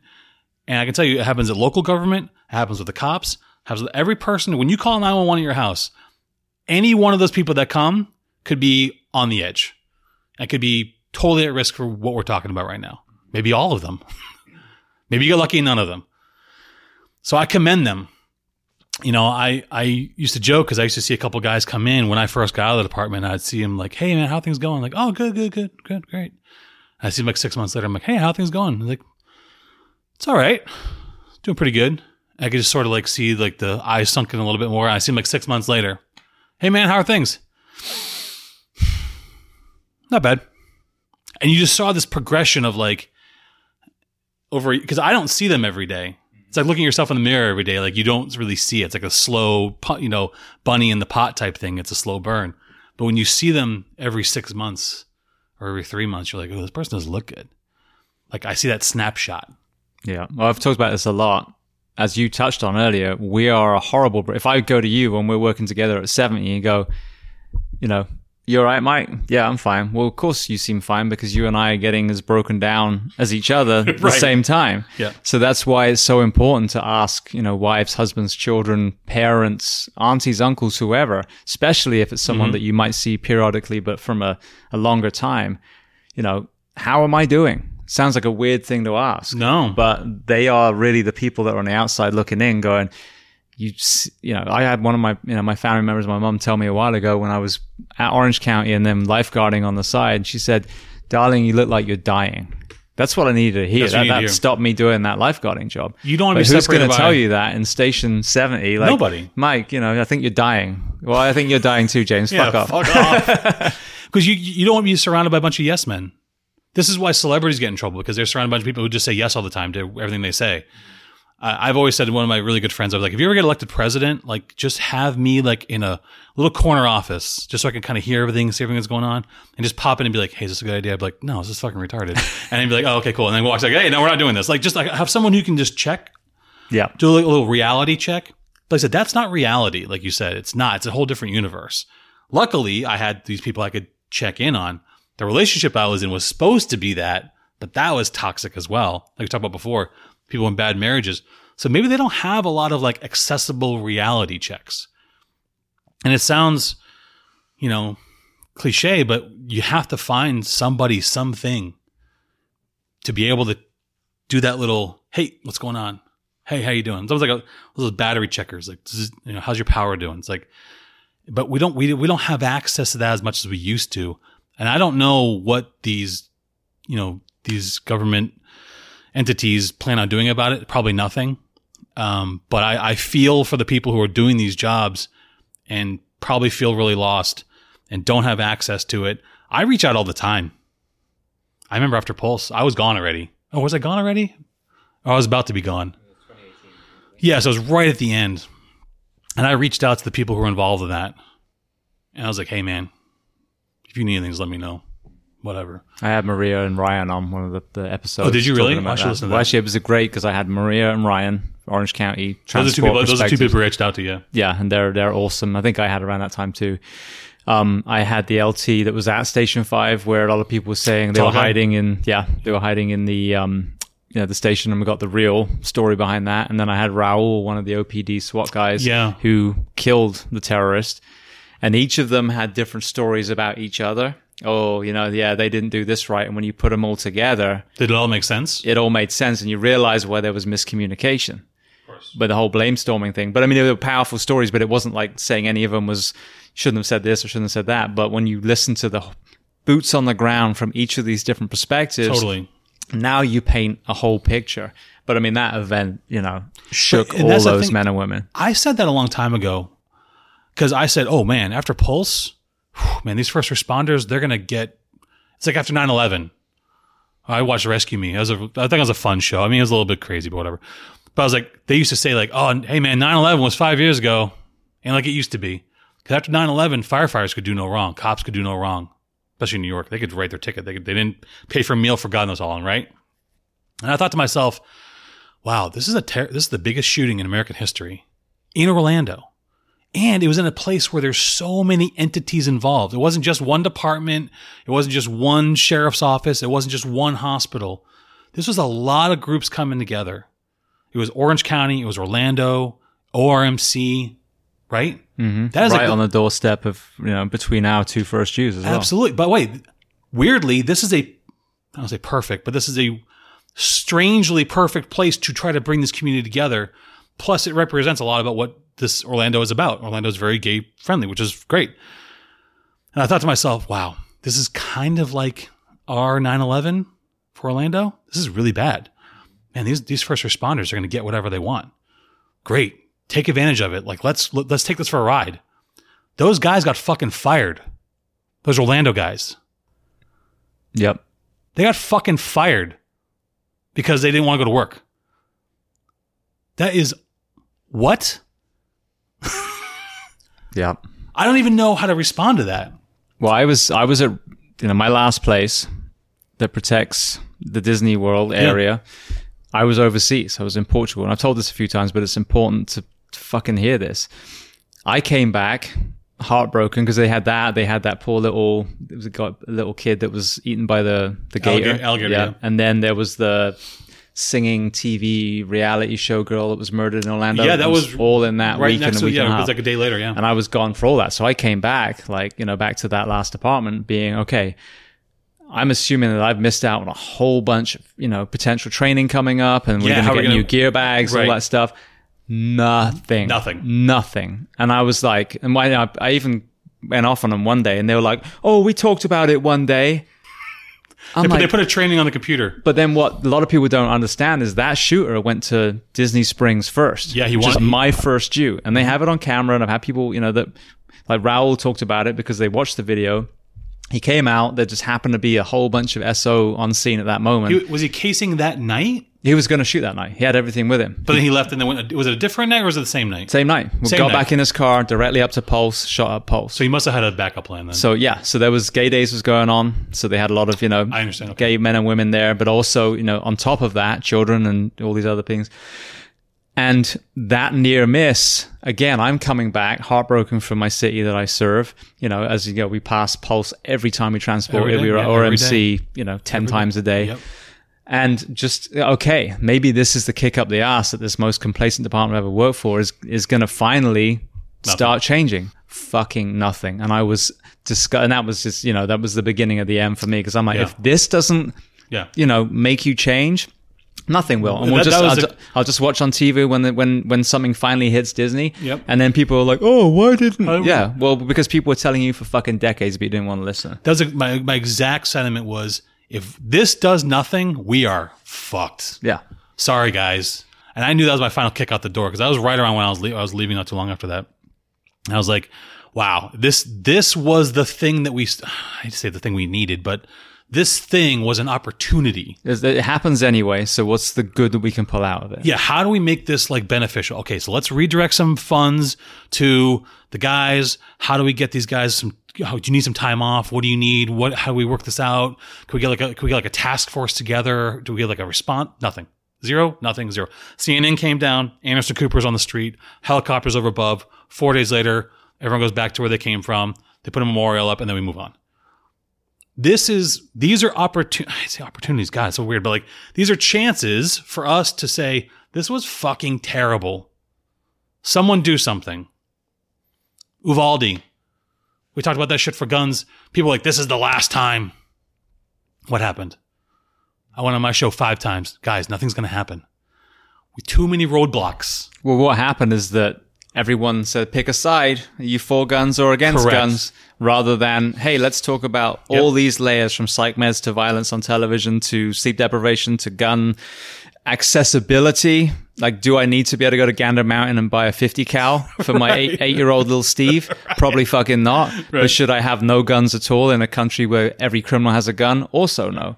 You know, but what can we do with, and the only way we fix it is we bring all these discussions together. But with COVID, with the police issue, with school shootings, oh, let's not fix It it. Let's just try and get the most clicks or the most people watching my dog shit television station. Absolutely. And let's absolutely not fix it and fuck you to every parent and child that died because we don't actually want to solve the problem. Nope. We're looking forward to the next time where we can get ratings and sell more, and more debates and you know, more time shredded wheat commercials in between. right. That's that's the, the terrifying thing is that and and buried in all of that, we have these people who were there. There are people who went into those rooms at all those schools, Sandy Hook, all these places, cops, medics, firemen who saw droves of dead kids. What did they get to help them manage that? You and I have seen a whole bunch of shit in our lives. Yeah, we weren't at a mass shooting. That was just a regular responder's This is life. just this is, and anybody who listens to this who's been a medic or a, or a first responder for any amount of time knows what we're talking about. And you have to do your own calorie burning to get help, and that is a massive first step for a lot of people. Well, especially when you're in crisis, you know, what do you get? don't oh, oh, there- there's a phone number on the on the pin board of which uh, some of my guests, like Dustin Hawkins, Mm. called, and it wasn't even the right number anymore, and they'd never even bothered to update in that. So, do you think that someone in crisis is going to be like, "Hold on a second, let me put this gun down and call this Right. suicide helpline number"? Right. No, you need everything in place, as we said, from Yeah. day one. And as you start going down, uh, peer support and all these other things to be there the moment that you you need help. It's like it's like I always make fun of those uh, signs on seventy five that say like, "Are you thinking about getting an abortion?" And they have like the phone number. I'm like, do you think anyone's calling this number? Driving down seventy five, going, "Hmm, what am I gonna do about my abortion?" Oh, there's a number. Like these are you're totally pissing in the wind here with this stuff. Well, There's- the ones that are telling you you're going to hell. oh yeah, Like, well, I will if I keep looking at your stupid billboard and crash into a tree. Right. So stop posting billboards on big roads. Yeah, but with a, is that a fetus with a heart? What what is that? Like it's is that a goblin? It, it's ridiculous. But it's just enough to say you're doing something. But in all actuality, it's almost insulting. oh, it is. It's it's, It's box checking. totally insulting. Yeah. And and that's what and I I don't tout myself seriously. Sometimes I talk shit, but I this is the most important decision I made was I'm going to leave. And I'm going to end this relationship. And I'm going to credit my mom and my brother and my very close friends with this because I bounced a lot of this stuff off of them. Cuz you don't even think that your ideas are good. Well, You're like- before you got to this realization, where was the darkest place you found yourself? I was never suicidal. I never thought I was like, oh, I'm gonna go shoot up a Publix. I never, I never, never there. The darkest. It's hard to. It was probably a maybe like a month, a month's worth. Um, where it was just, I think I called out of work maybe two shifts in a row, so I gave myself like a week off. I had a bunch of, I said, I tried to build some PTO, and just benders, man, just drinking like crazy, like it was the end of the world and just trying to pick up girls and you know just feel sorry for myself drive drunk a lot. Um i was getting in fights with my friends. I was passing out all of the I, was just I was a I was just a destructive very selfishly destructive person. I was drinking like it was the end of the world. I really was. Every single day every single night I was trying to drown myself in alcohol and it was um it's really difficult to look back on that and say it's embarrassing. It fills me with a lot of shame. And it makes me appreciate my friends and family that much more because they saw some of that. They saw me be totally blacked out drunk and just flopping around the house or like pushing a door or whatever I was doing. And they still were like this is not you. We're going to trust this is really not you but I think they sort of were like playing bouncer with me. You know, like let's just kind of see what he's gonna do. And kind of made they made a figurative circle around Peri- my life, perimeter. perimeter, like make it like they made a moat, like just don't let Mike fall in the water. And I think just kind of just like went like this and like okay, just make sure he doesn't like. I'll keep an eye on him. You'll keep an eye on him Wednesday. I'll keep an eye on him Thursday. It was almost like that. I look back on it, and it was that probably two three week period where I just I don't remember anything. I was just um, using drugs, just really, really destructive. And I don't know if I was just trying to get out of my system or I was, uh, that's probably just a cop out. I think I was just super depressed because I was also thinking to myself, go back to rewind seven years. I killed myself to get this job. And now I'm thinking about leaving. That's very shameful. I have to go to, I have to face my friends. I have to face my family and say, I'm not going to be a fireman anymore. I know it sounded really, really cool and it was a really prestigious job, but I can't do it anymore. I just want to interject for a second because you used the word shame, and I've heard heard that a lot from a lot of people recently. What people have to think about is when they stood on the drill ground, whether it was a fire academy, uh, you know, first aid EMT school, the police academy, whatever it is. When you looked around, did you see a bunch of physically and mentally broken men and women? No. You saw people with aspirations who were excited about that job. it was like who they were worked newborns. and then you look five, ten short years later, and there's so much shame. I just met a firefighter who survived his suicide attempt. He lost his eye and you know part of his jaw, but um, and he was shamed about his suicide attempt.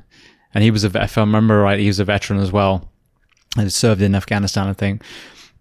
And you know that shame is then compounding. You already had shame and guilt. Now you got more shame and guilt the discussion needs to be how do we take these young soldiers, firefighters, whatever, and how only five, ten years later are they this? But if I take Yeah. someone and they work for Publix, the grocery store, five, ten years later they might be a little chubby, balding a little bit, And maybe and maybe general manager. yeah, or maybe Jack because they actually took their fitness seriously. Yeah. But they're not going to be a broken former version of themselves. And so that's what's so sad is that that aspiration you had, that was a fire in you, but seven years of, you yeah. know, it broken you down. And that's an important conversation we've got to have. The way that we work our firefighters, especially and in Orange County, how many times did we get a phone call at 7 a.m.? You can't go home. Now your 56 hour work week became an 80 hour work Yep. week as a single father, you can imagine what that was like. Oh, That's yeah, why I left. un- un- unimaginable. Yeah, it was just, it was unacceptable. But um, so when you frame it that way, it's almost a question: How can you not get fucked up? It's it's it's a road to to despair, ultimately, physically and mentally. I think it's impossible. And I, I've caught myself a couple times. I'll see like the new guys come in in the, in the hospital. And I'm like, oh, he looks new. He looks fresh. And I used to think like, oh, just give it time, man. And now I think like, hey, I'm like, hey, don't let it get to you, but keep in mind an exit plan down the road. I tell them that all the time, almost every day.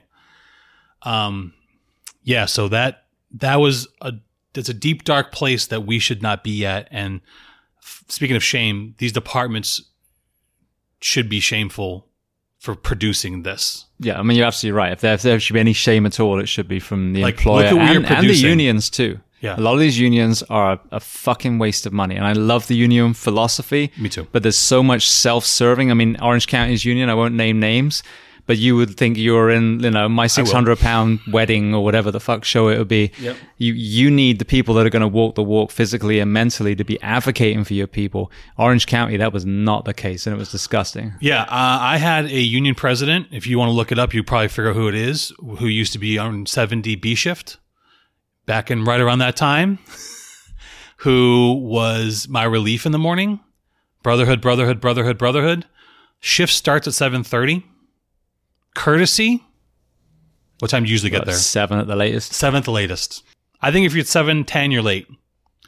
This motherfucker. So if you want to look at probably around 2010 to 2015, he may even still be involved in the union. Um, union president, union president. You know who you are. That motherfucker would show up on his motorcycle, looking badass as he wanted to be, at 7:32, 33, 7:40. I would say eight out of ten times. Never before seven fifteen. Seven twenty at the earliest. So more often than not, you probably caught a late call. and now you didn't Absolutely, that was my next thing. Uh, so seven oh nine call comes in. Who's got it? Well, Tanzer, you're fucked. So what is this? What are we doing? Mm-hmm. What are we doing here? And even in COVID, the number of union, I've got a, um, I think it's Boston's union president coming on, Sam, who I think, you know, Boston's doing some amazing things. They work with O2X. So I'm really excited to hopefully hear a very progressive, you know, good union. But with the COVID thing, like how many unions stood behind their firefighters with the mandates, regardless of your, you know, whatever on Have you talked COVID. to Steve yet? Huh? Have you talked to yeah, I Steve had him on the show. Did you? Yeah. That's And I also I had a doctor who gave a great show on vaccines and the efficacy and, and the dangers and everything. So I had both sides because that's what a normal human being does. You go in the middle Mm-hmm. and you say, okay, how can we have conversations of both kind of absolutely. leans? But mandates, especially now when we look back and every man and his dog was vaccinated Yeah. got COVID. Mm-hmm. I got I got vaccinated. I went and traveled. My grandmother's, ironically, we thought she was at death's door, and I just saw a picture of her with a glass of wine. So I think she's bounced She's back fine. yet again. But she's almost 105. Wow. So I'm I jab myself because I'll do everything I can to make sure I don't kill my grandmother. But the reality is, it wasn't this you know second coming of Jesus vaccine that everyone said it was. So whether you agree or not, one thing I think everyone should agree on now is it wasn't so good that you can justify taking a first responder's profession away from them. Yeah, it's So- I was oh I was beside myself when And I, don't think any unions Steve. really back their people. Or, I mean, few, if any, back their people on that. Talk about Boston. Those guys that died. It was probably maybe ten years ago. They're they were in a faulty engine, hit a wall. It was a truck, hit a wall. Two of the guys died on duty. I mean, unfortunately, those guys got popped. They did you know they did toxicology. They had some drugs in their system, but the union's so strong there, they still got all their benefits because they said this had nothing to do with what happened. Is a faulty truck. It was like a truck from like the '60s. It was like refurbed, and it was the brakes were all fucked up. But that's a union in, at work. They're trying to get these guys and their families benefits for guys who died on duty because it was the department's fault. Fuck, where we work, you can't even change a light bulb without putting a work order in. It's insane the the the, the duality in all this. Well, remember we used to say if we ever got run over and killed, make sure you throw a traffic vest on me, otherwise I'll get written Yeah, up posthumously. That's the only way. Well, there's a story. I, I don't know if you remember the story. There were the guys who got. Sorry for the public to hear this, but this is this is what happens. The rescue that was coming back from a call that saw that witnessed a car go into a retention pond. You remember this call? They was in. It was I think it was 83's area, 85's area, up by Waterford Lakes area. Car goes in the water. They watched it from like oh, a distance. Like oh shit! So they go over there and they go in. The two guys on the rescue. But what do you need? Or any IDLH? Two in, two out. So they jumped in. They saved these people's lives. I think there's two or three people in the car. Smashed the windows, popped them, pulled. It wasn't a deep water, but I mean they were trapped. Pulled them out. Whole big thing. Oh, they're heroes. They got a citation, which is good for their life saving duties, and they also got written up. They got written up because they didn't have the proper safety protocols in place. They didn't have two in, two out. I got written up. The fuck me are we and? Ryan.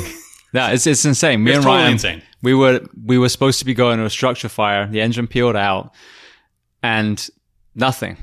So we actually were kind of proactively in the bay because it's like this doesn't sound right. Mm-hmm. Well, then second tone came out. They hadn't toned us out. So now Was we your first two? yeah uh, Oh. that was I think it was second year. I think it was fifties. But you're still you're nearby. Yeah. Um, so we, you know, we were all pretty proactively there. We kind of, you know, we're right by our gear, threw our gear on. Um, if you remember, oh my goodness, I'm forgetting the road now, but you go up Orange and then we took a left at the one that was 50s on. Uh oh, uh, not 29th, but um, What was 50 on? it was on 29th Street. Not 50, sorry, 51. What was 51? Holden. Holden, yeah. So you make a left on Holden. It was a T junction. So, you know, when we're going north on, on Orange, you make that left. The only direction any car can come from is that Oak one Ridge. way. Oak Ridge. Oak Oak Ridge. There Oak we go. Thank you. Yeah. So the car has already stopped. I come to almost a stop. The, the, I think the, the camera had me going like eight miles an hour. Uh-huh. Code three on our way to a fire, wearing full gear, seatbelt Seatbelts on, on. But I think I clipped the curb or something. And uh, off we go, go to the fire, get there, do our thing. I get written up. This whole like three paragraph write up of how I almost killed my crew, everyone in the city my of Orlando. And then I go to the union. Orlando. They're like, "This is an unwinnable fight. We can't fight it." Remember, this Yeah. is when the the camera I've heard that supposedly so many times. The unwinnable fight. Why bother? yeah. And so anyway, a year later, that fucking whatever he was, the internal investigator dude strolls into 70 and it's like, hey, it's been thrown out. All the ones from that have been thrown out. And I'm like, oh, this unwinnable fight was won. Um, that's interesting. Miraculous. So they they they took it off, and I think it became a oral counseling, whatever. But this the paragraph stayed the same. So my file, even though it was supposedly And it's thrown tainted. out, It's yeah, it tainted still says that I almost murdered everyone in, in the city of Orlando. Yeah, because you maybe grazed the curb, Yeah. going to a fire. Yeah, with the GPS, so I probably was almost zero because the cam's not going to get that fraction, you know, like those last couple of miles per hour on a, you know, I mean, fuck's sake. But that's, They- yeah, they, we had a crew get written up because they they they took up too many spaces at Publix, which uh, you're supposed to park an engine. Not sure, no, not sure you're supposed to do. And we had another crew that was written up because they were on a way to fire, went through the red light safely, and then turn the lights off because they were canceled because there's like a pot in the stove or whatever. Which happens all the time. Which happens all the time. So they went through the light, lights and sirens, no problem. Went like another hundred feet. Then they cleared the light, turned the lights off. A citizen complained that they used the lights to get through the red light, and they had to be counseled on it. So these are the departments that we work with. We don't feel like we're put first. We don't feel like we're a priority. It used to be us versus the citizens as far as like, hey, you know, we're going to back our guys first until it's proven otherwise. Now it's the complete opposite. If somebody calls and complains, like it's on us. But then you'll get some of the biggest turds in the world. Mm. They'll get their jobs back. So you have your good firefighters that are either going Oh, through the something. DUIs always get their job back. You know what I mean? And but even let's take the DUI, let's take the the Boston engine with substances. I think even all that. I mean, like you said, you were driving. W- The fact that we have so many in our profession is another giant red flag. But I'm talking about the person who should never have been hired, the problem child, and they get the job back over and over and over again. Yeah, yeah. But the good firefighter will go jump in a retention pond, pull people out, and then the union won't even defend them on, you know, you know what I mean? Or, or a COVID thing Right. where, where you have your men and women that have paid dues for 10, 20, 30 years, and you won't even step up to protect their jobs because something came out of thin air. It's unwinnable. Yeah. It's It's a like, winnable fight. so that's what I'm saying. The the union philosophy is amazing. Brotherhood, sisterhood. What have we got now? The black union, the women's union. It's not you've forgotten the word union. It's Right. whatever fits All your narrative now. Inclusive, yeah. So we need to go back to union. And I get there was some prejudice in the fire service and we need to fix that. But you don't fix that with making a whole bunch of, you know, pigeonholes and everyone just sitting in each one with their arms crossed. Right, and then, and that's the problem is that as you probably hear in James and I's tone, is that we feel this frustration, and we're just reliving it because we haven't seen each other in a long time, but we know that common experience. I know there are people who are listening to this because you have millions of listens. By the way, I'm supremely jealous that know this feeling, and maybe they don't have the opportunity to vent like this. But when all these things pile up, and you go home, and then you have to go to shift again, your main thought was, I came into this for a reason To help people. to help people. What the fuck have we butt fucked this into? so this goes back to what I was saying, where I feel shame. I came into this job to help people because I thought I was a rudderless piece of shit 10, 15 years ago. And now I'm a 13, 14, 15 year paramedic. I'm an eight year, seven and a half year, eight year fireman. And I'm ready to give it up. Just like that. I feel shame. I feel bad. I face this insurmountable mountain of explanation. I actually rehearsed to myself how do I tell people like why I left? Because this is too much. I can't do an hour long podcast about why I left every single time I talk to somebody because I have a you know, million people I talk to. But why do I feel the need to have to justify all this to everyone? But I'm going to have to. Why is it that someone can do two tours as a soldier mm-hmm. and people will thank them for the service, mm-hmm. but you do eight, ten years as a firefighter, people say, why did you quit? Right. That is a unbelievably insightful thought. It's crazy. And that's what I've, and then I didn't think, that's why I bounced all this stuff off my friends and family. Am I doing the right thing? I don't even know. Am I a quitter? Am I a quitter? Am I giving up? Am I letting it get to me? So my pride was still there. It's like, how, am I, am I letting the bad people win? I think about all those write ups. Or I think about people like, oh, you're being too whatever. Did they win? Or did I not stay strong enough? And these are difficult internal debates to have, especially when you're in a shitty relationship. So the first thing I did was I wasn't sure, but I I was living with the person at the time.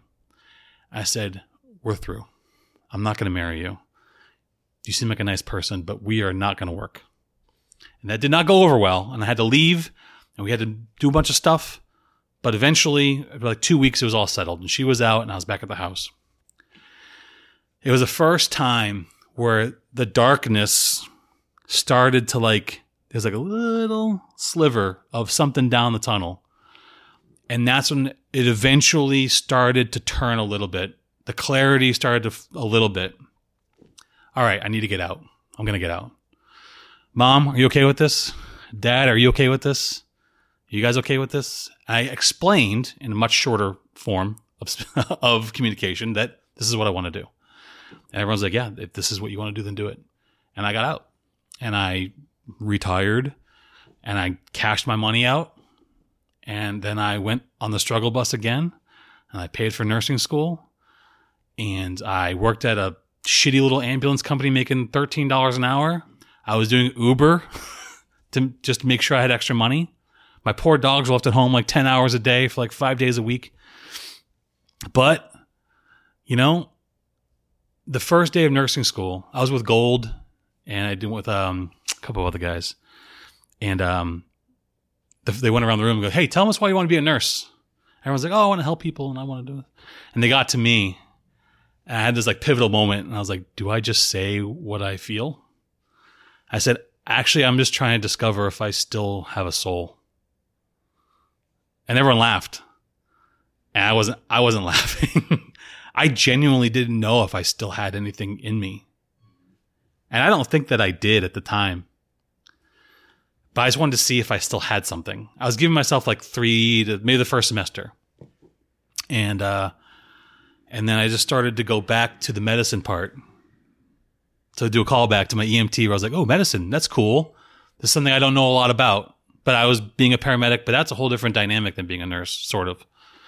And then I did my bridge program for a year and I started to feel something again, I guess. And then I met a wonderful woman who's now my wife on Hinge, of all places. I met Becky on Match. So yes, hey, it works.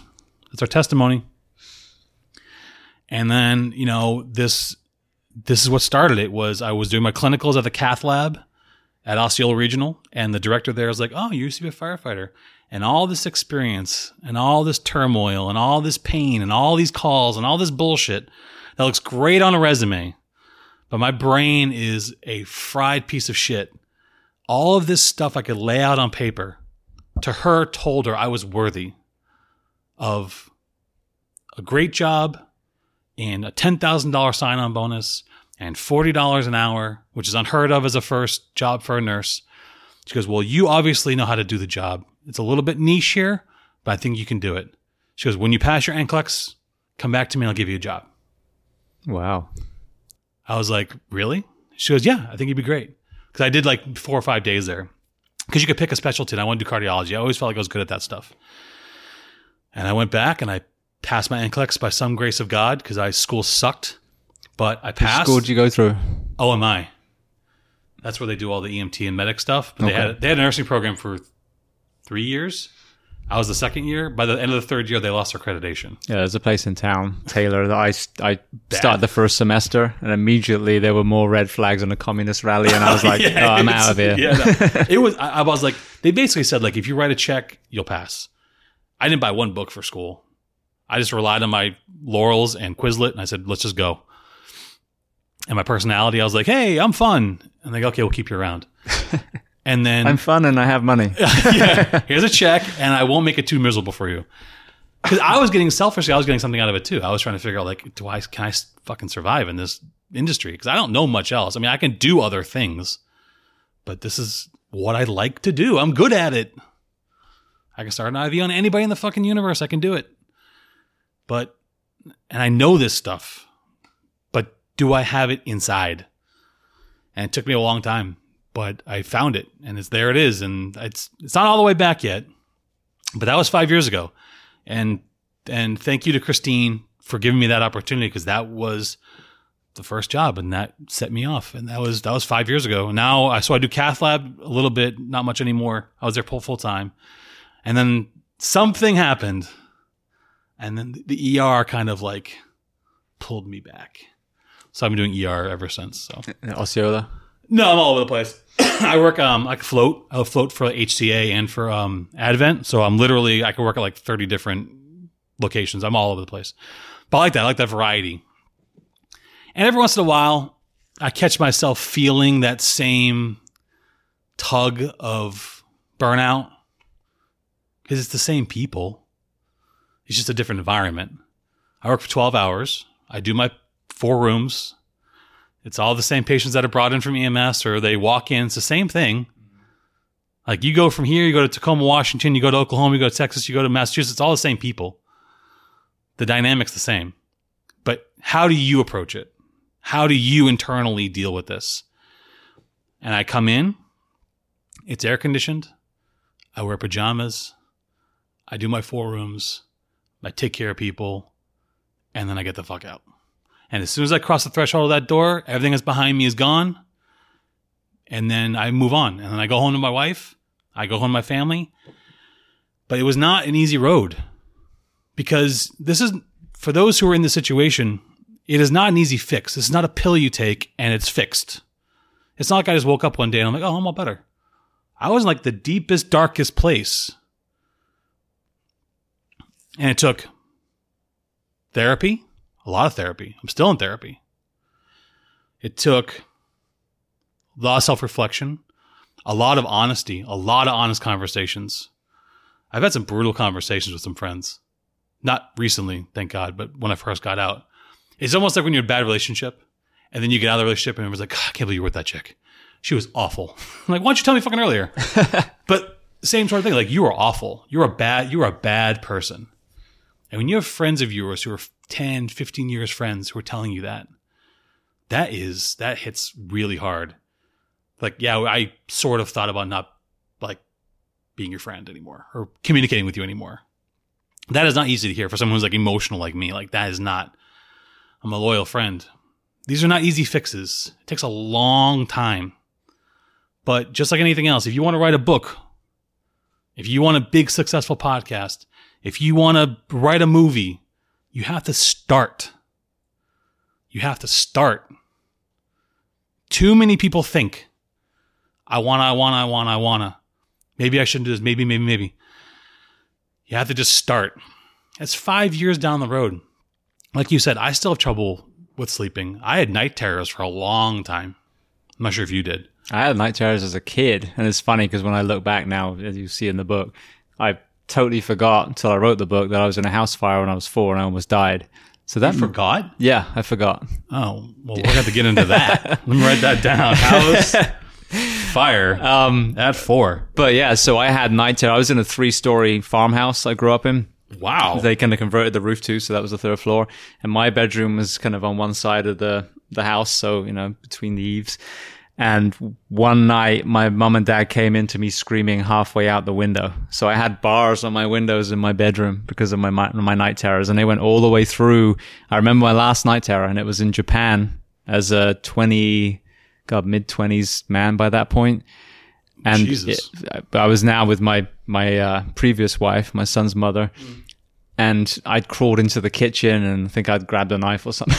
and that was the last one, though. I think that moment something Wow. clicked. I was like, "I'm That's all it. right. I'm and I, I'm I'm safe." But yeah, so I didn't as a firefighter, but I had them my whole childhood. That's crazy. Yeah, I, I, I never had that when I was a kid, but it was when I was in my deepest, darkest places. That's where I started to have them.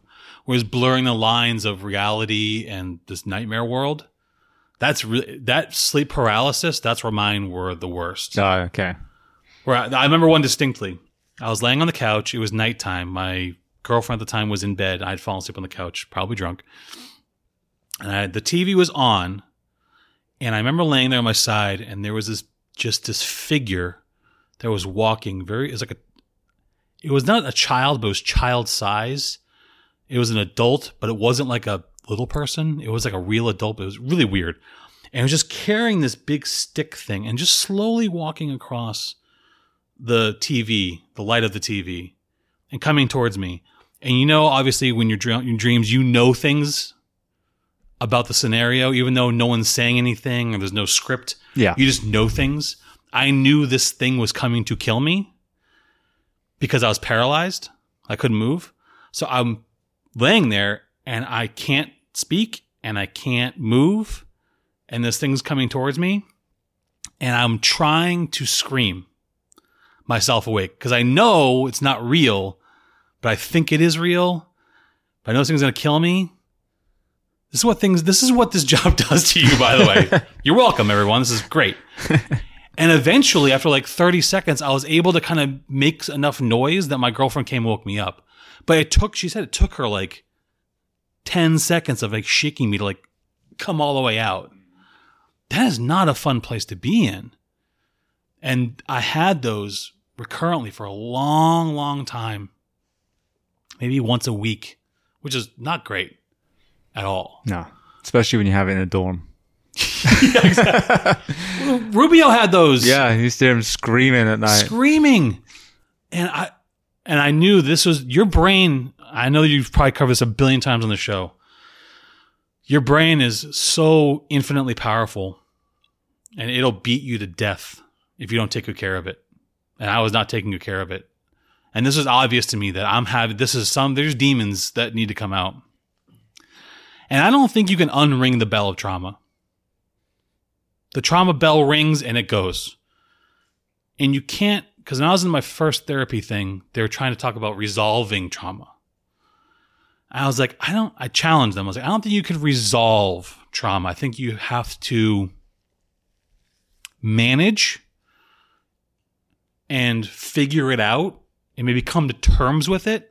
I don't like the word resolve because resolve has a finality to it. It's like it's forgive, not forget. Right. You can process it, Correct. but I'm always going to see that blanket over decapitated three year old. I mean, that's seared into my mind. I'm going to have that smell of that child in the microwave. I can't resolve that. The bell's been rung. So let's go to stage four peace, resolution, finding a plateau that you're happy with.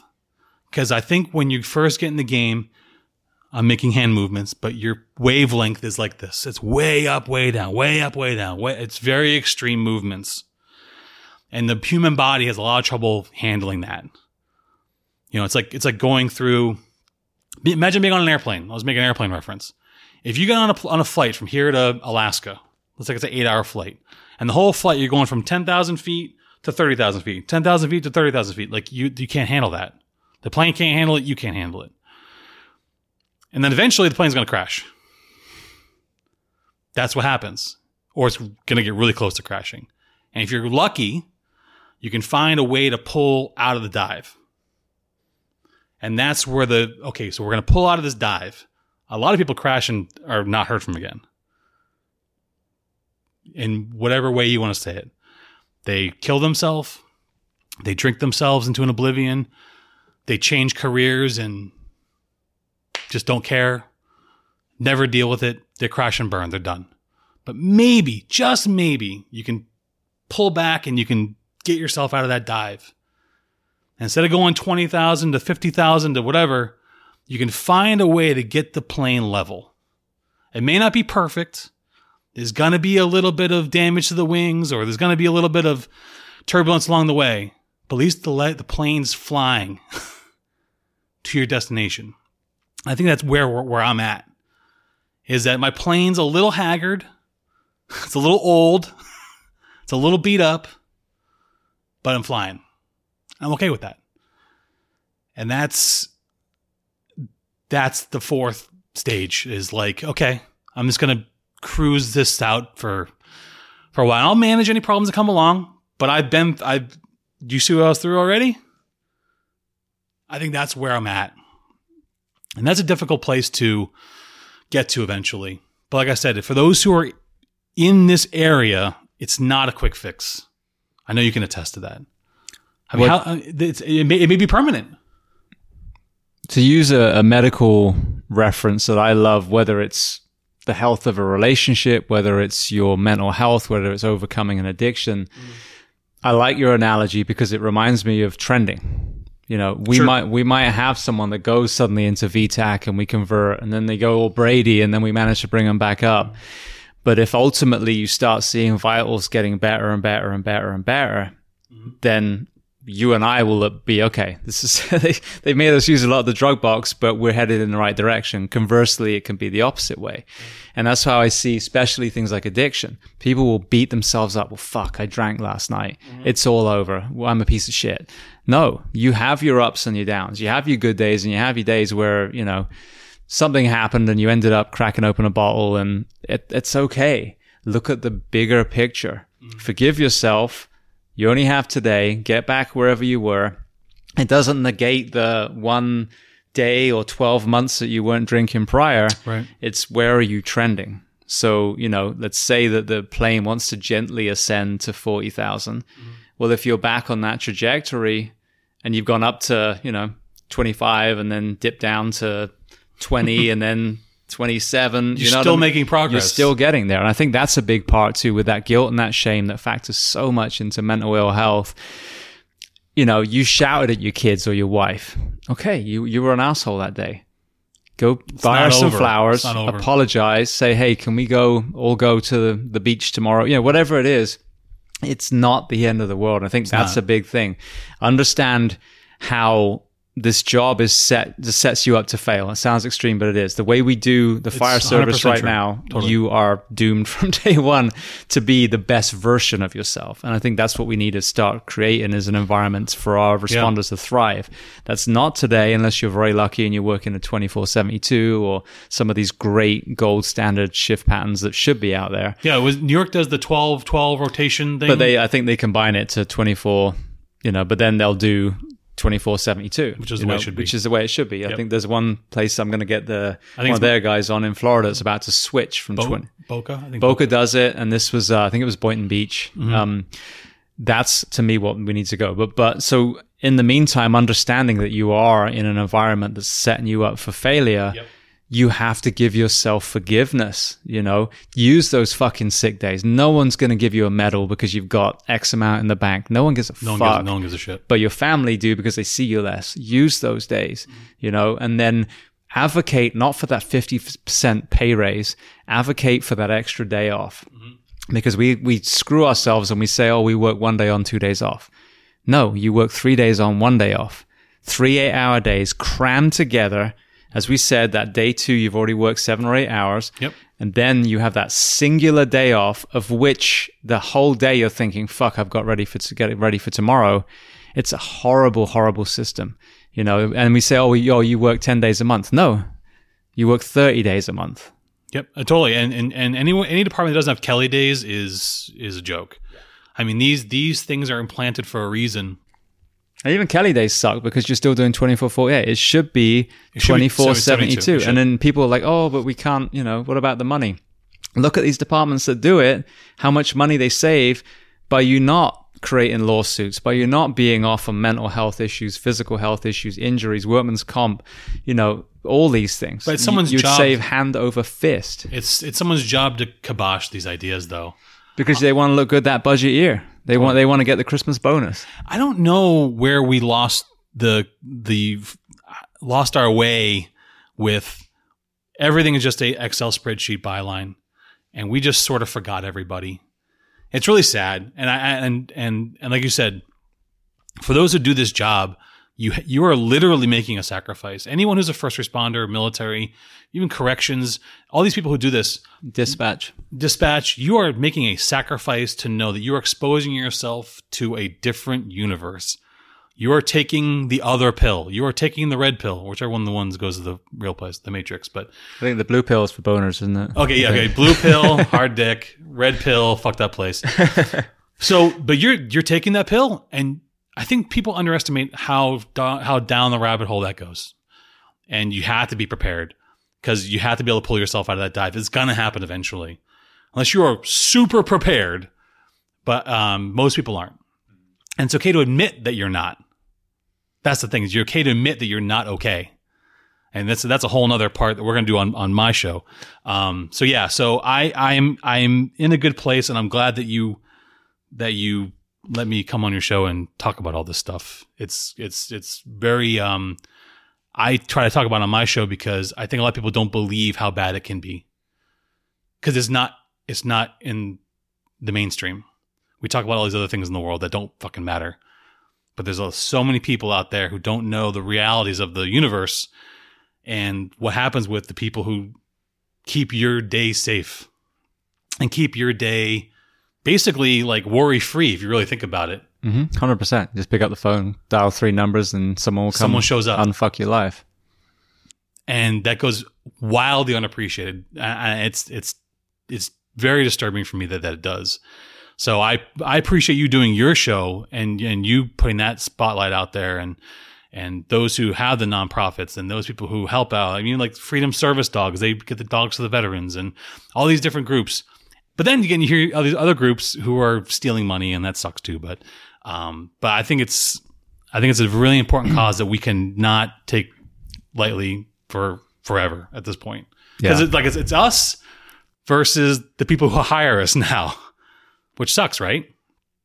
Like they're now predators in my eyes to a certain point. Absolutely. And just, They- just they- to underline, these are two guys talking that don't work in this profession anymore. Right. So we could just walk away and go, oh, well, tough, you know, tough luck for you guys. No. We care about it so much that we continue to talk about it, even though we're not wearing the uniform anymore. That's how strongly I feel about the preventative element of all these funerals that we go to Too many. you know and the thing is it's not about you know oh these poor firefighters it's so hard no we walked in knowing it was going to be tough we know we're going to have to lug hose and carry bodies and climb stairs and cut people out of cars and all that stuff what is completely preventable is that you do it in an environment that sets people up for failure what should happen is that they should have at minimum the same work week as the person who bags your groceries in Publix, if not an even shorter work week, because you've asked them to get up at three in the morning,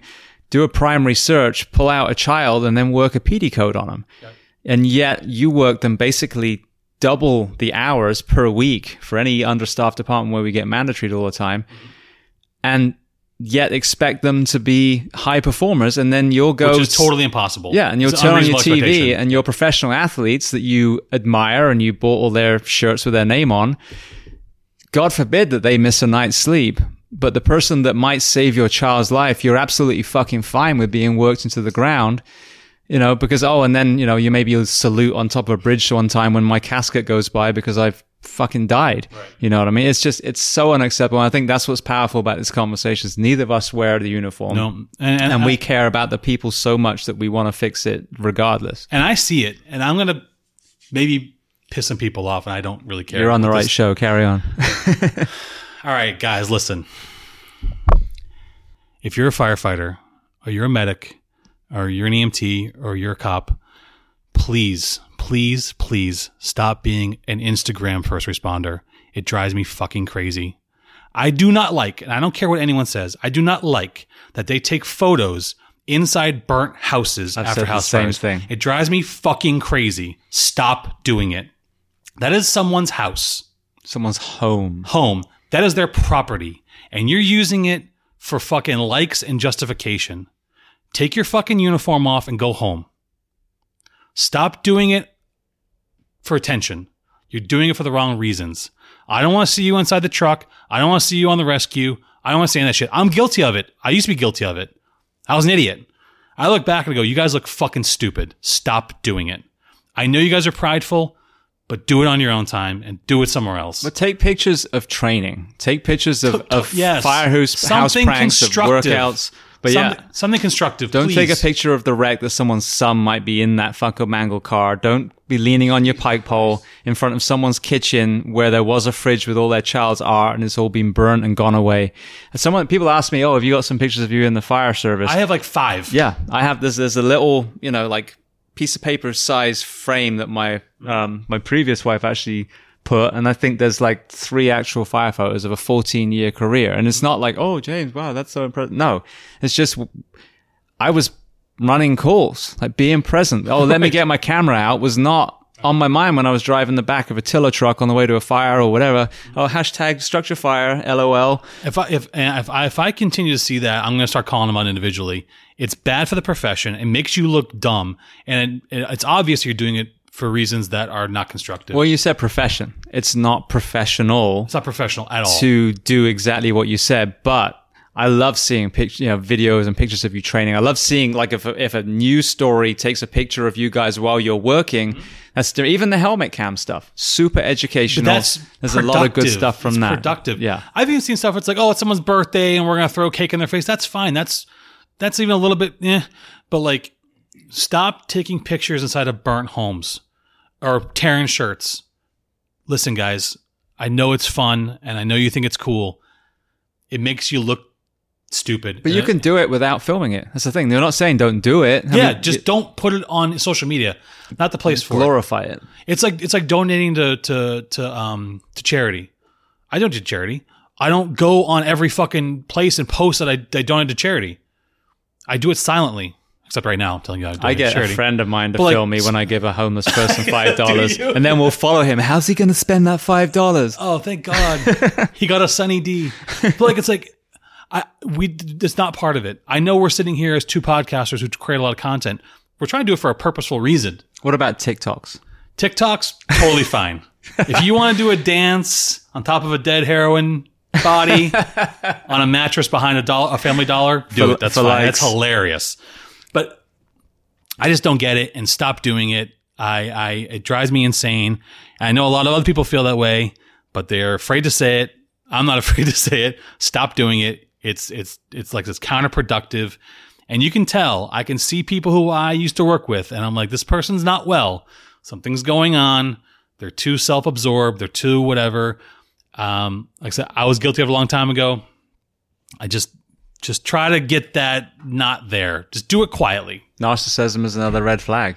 Totally. You know what I mean? That's Totally. that's when if you're posting all the time and you know, I see this and I'm not mocking, but I see, you know, especially some of my female friends, Oh yeah. the moment they're taking pictures of themselves with quotes about strong women, that's when I call them and say, "Are you okay?" Yeah, what's because up? that's the polar opposite of what's actually going on. Right. And it's not mocking. But I mean, it, it's I guess social media is a good way of checking on your friends because if you start seeing stuff like that, Mm-hmm. you know, your friends constantly, fo- you know, videoing himself benching.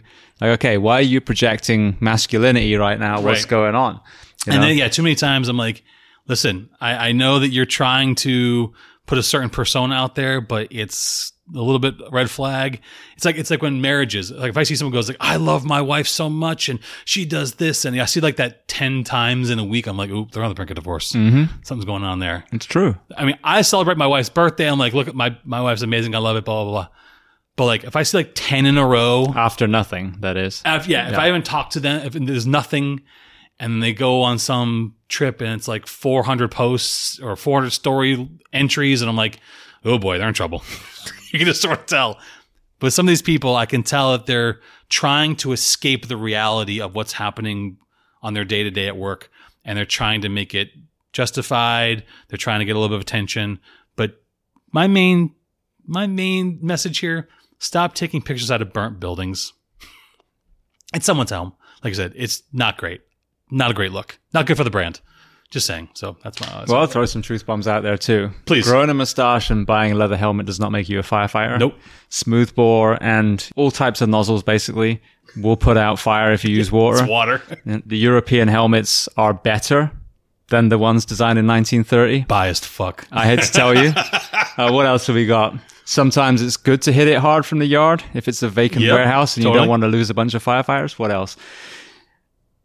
Getting on roof is safe if you combine it with a you know an aggressive interior attack. And you Um, have experienced people who know what they're doing yeah. up there. and they do use lightweight construction on the east coast and the west coast.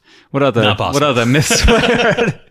I, it sounds like we're bashing, but I don't think we're not. I think that we look at it from a perspective like, like I said, we went through that. We went through those that that plane ride, and I think that industry is so infinitely full of purpose, and and there's so much there potential to to change the narrative of cops and firemen or any position of authority you want to say.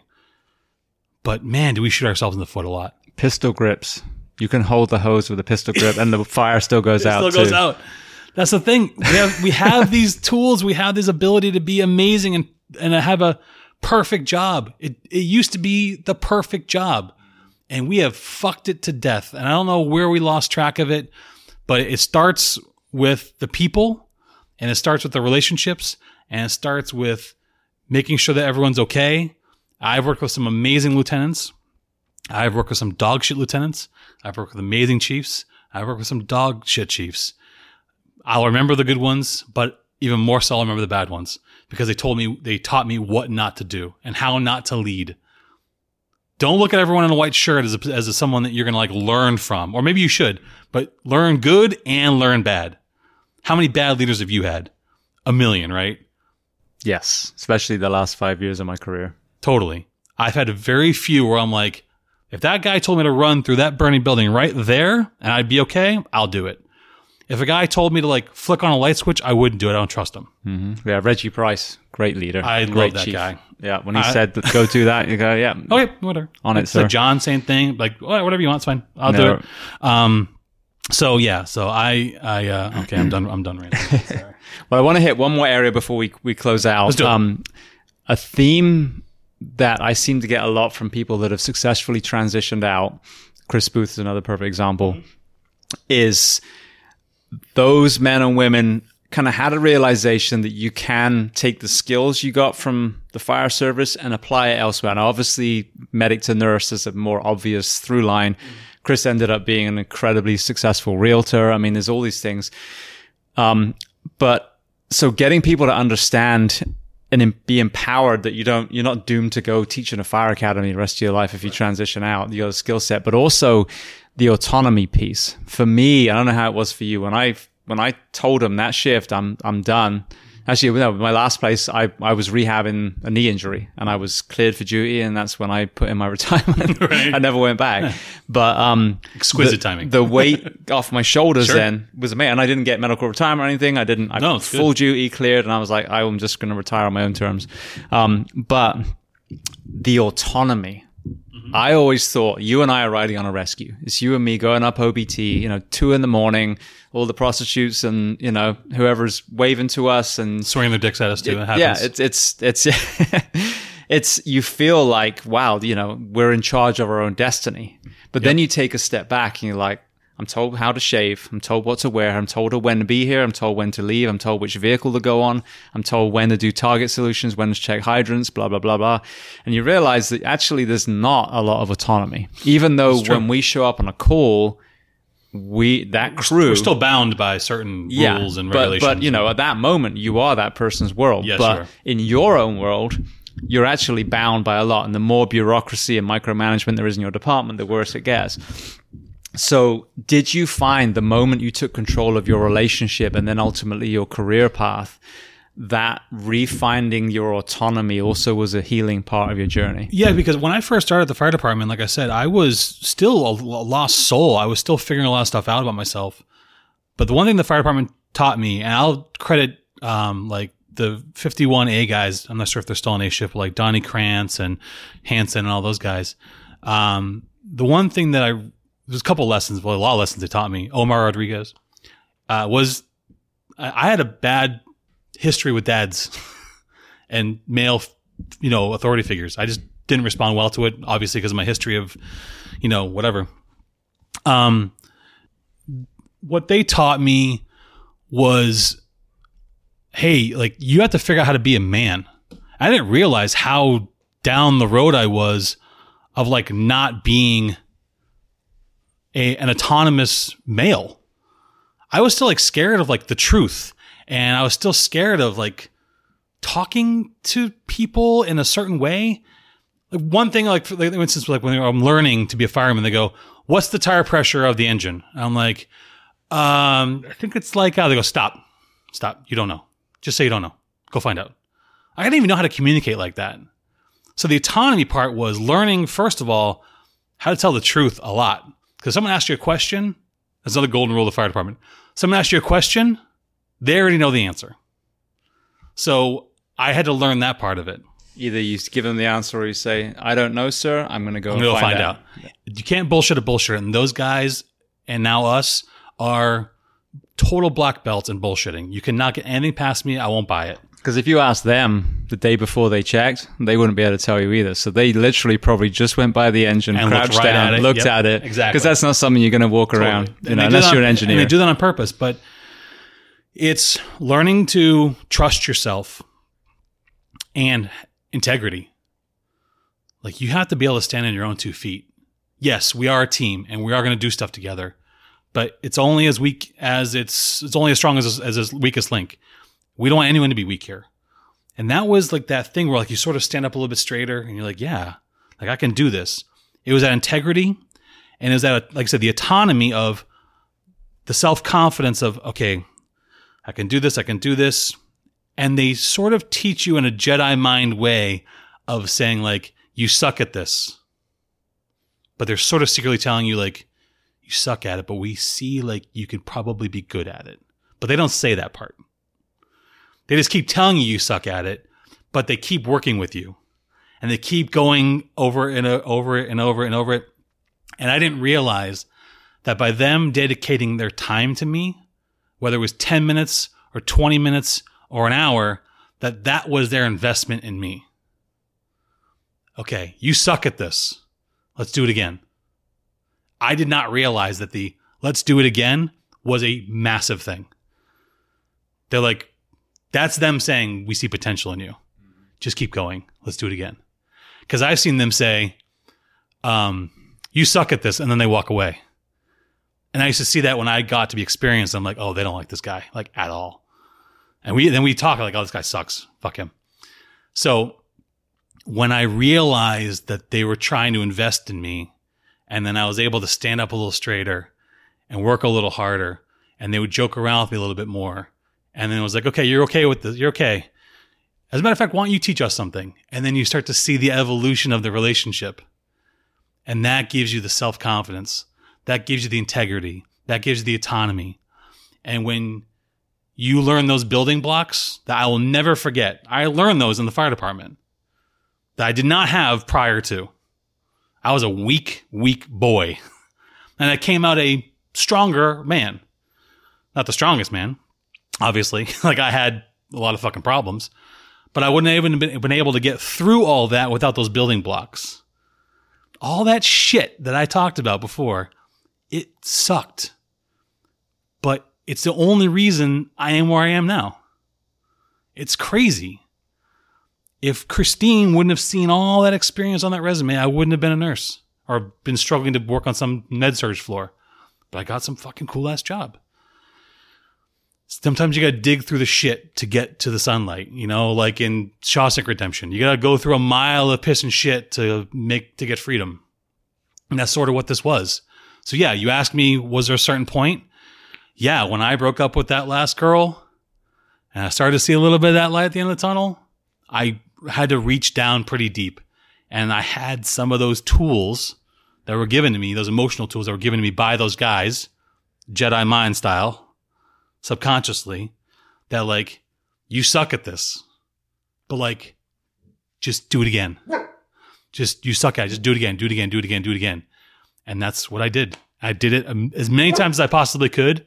And then I fucking somehow emerged out of it. It's crazy. So yeah. So yeah, that was, that was my moment of clarity. Um, but like I said, it's still it's still a work in progress, and it's going to be for the foreseeable future. So. So I'm sure people listening, you know, people that we work with probably want to reconnect with you. Um, yeah. People that don't know you at all, where are the best places online to find you and yeah. to follow your podcast? I'm easy. Uh, the Judgmental Gentleman uh, is the pod. You can find that anywhere. There's no E in judgmental. I had to really tinker with that. So Judgmental Gentleman. Uh, I'm at Mikey Talks a lot on Instagram, and yeah, the you'll see me on fa- Facebook, Michael Tanzer. But I, I, all I do on there is just post about the show and all that stuff. So yeah, and I, hopefully I'll have one of these books soon. You've inspired me. Good. I'm writing number two, so you better hurry up. Shit, I gotta catch up. Uh, yeah, so that's pretty much it. Well, I just want to say thank you. Mate. Oh no, it's, thank you. It's been an amazing conversation. We chatted for two hours. Two hours? Yep. That's wow. it. Time flies when you're having fun. That's amazing. But well, uh, I, hope, I, hope, everyone lasted this long. Thank you guys for listening. I appreciate it.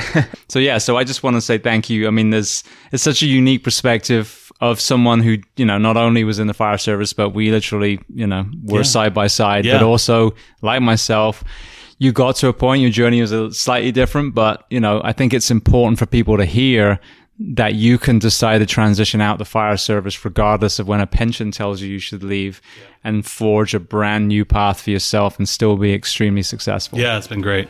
I, I yeah, it's it was not the easiest road, but it was it's, it was great. Thank you.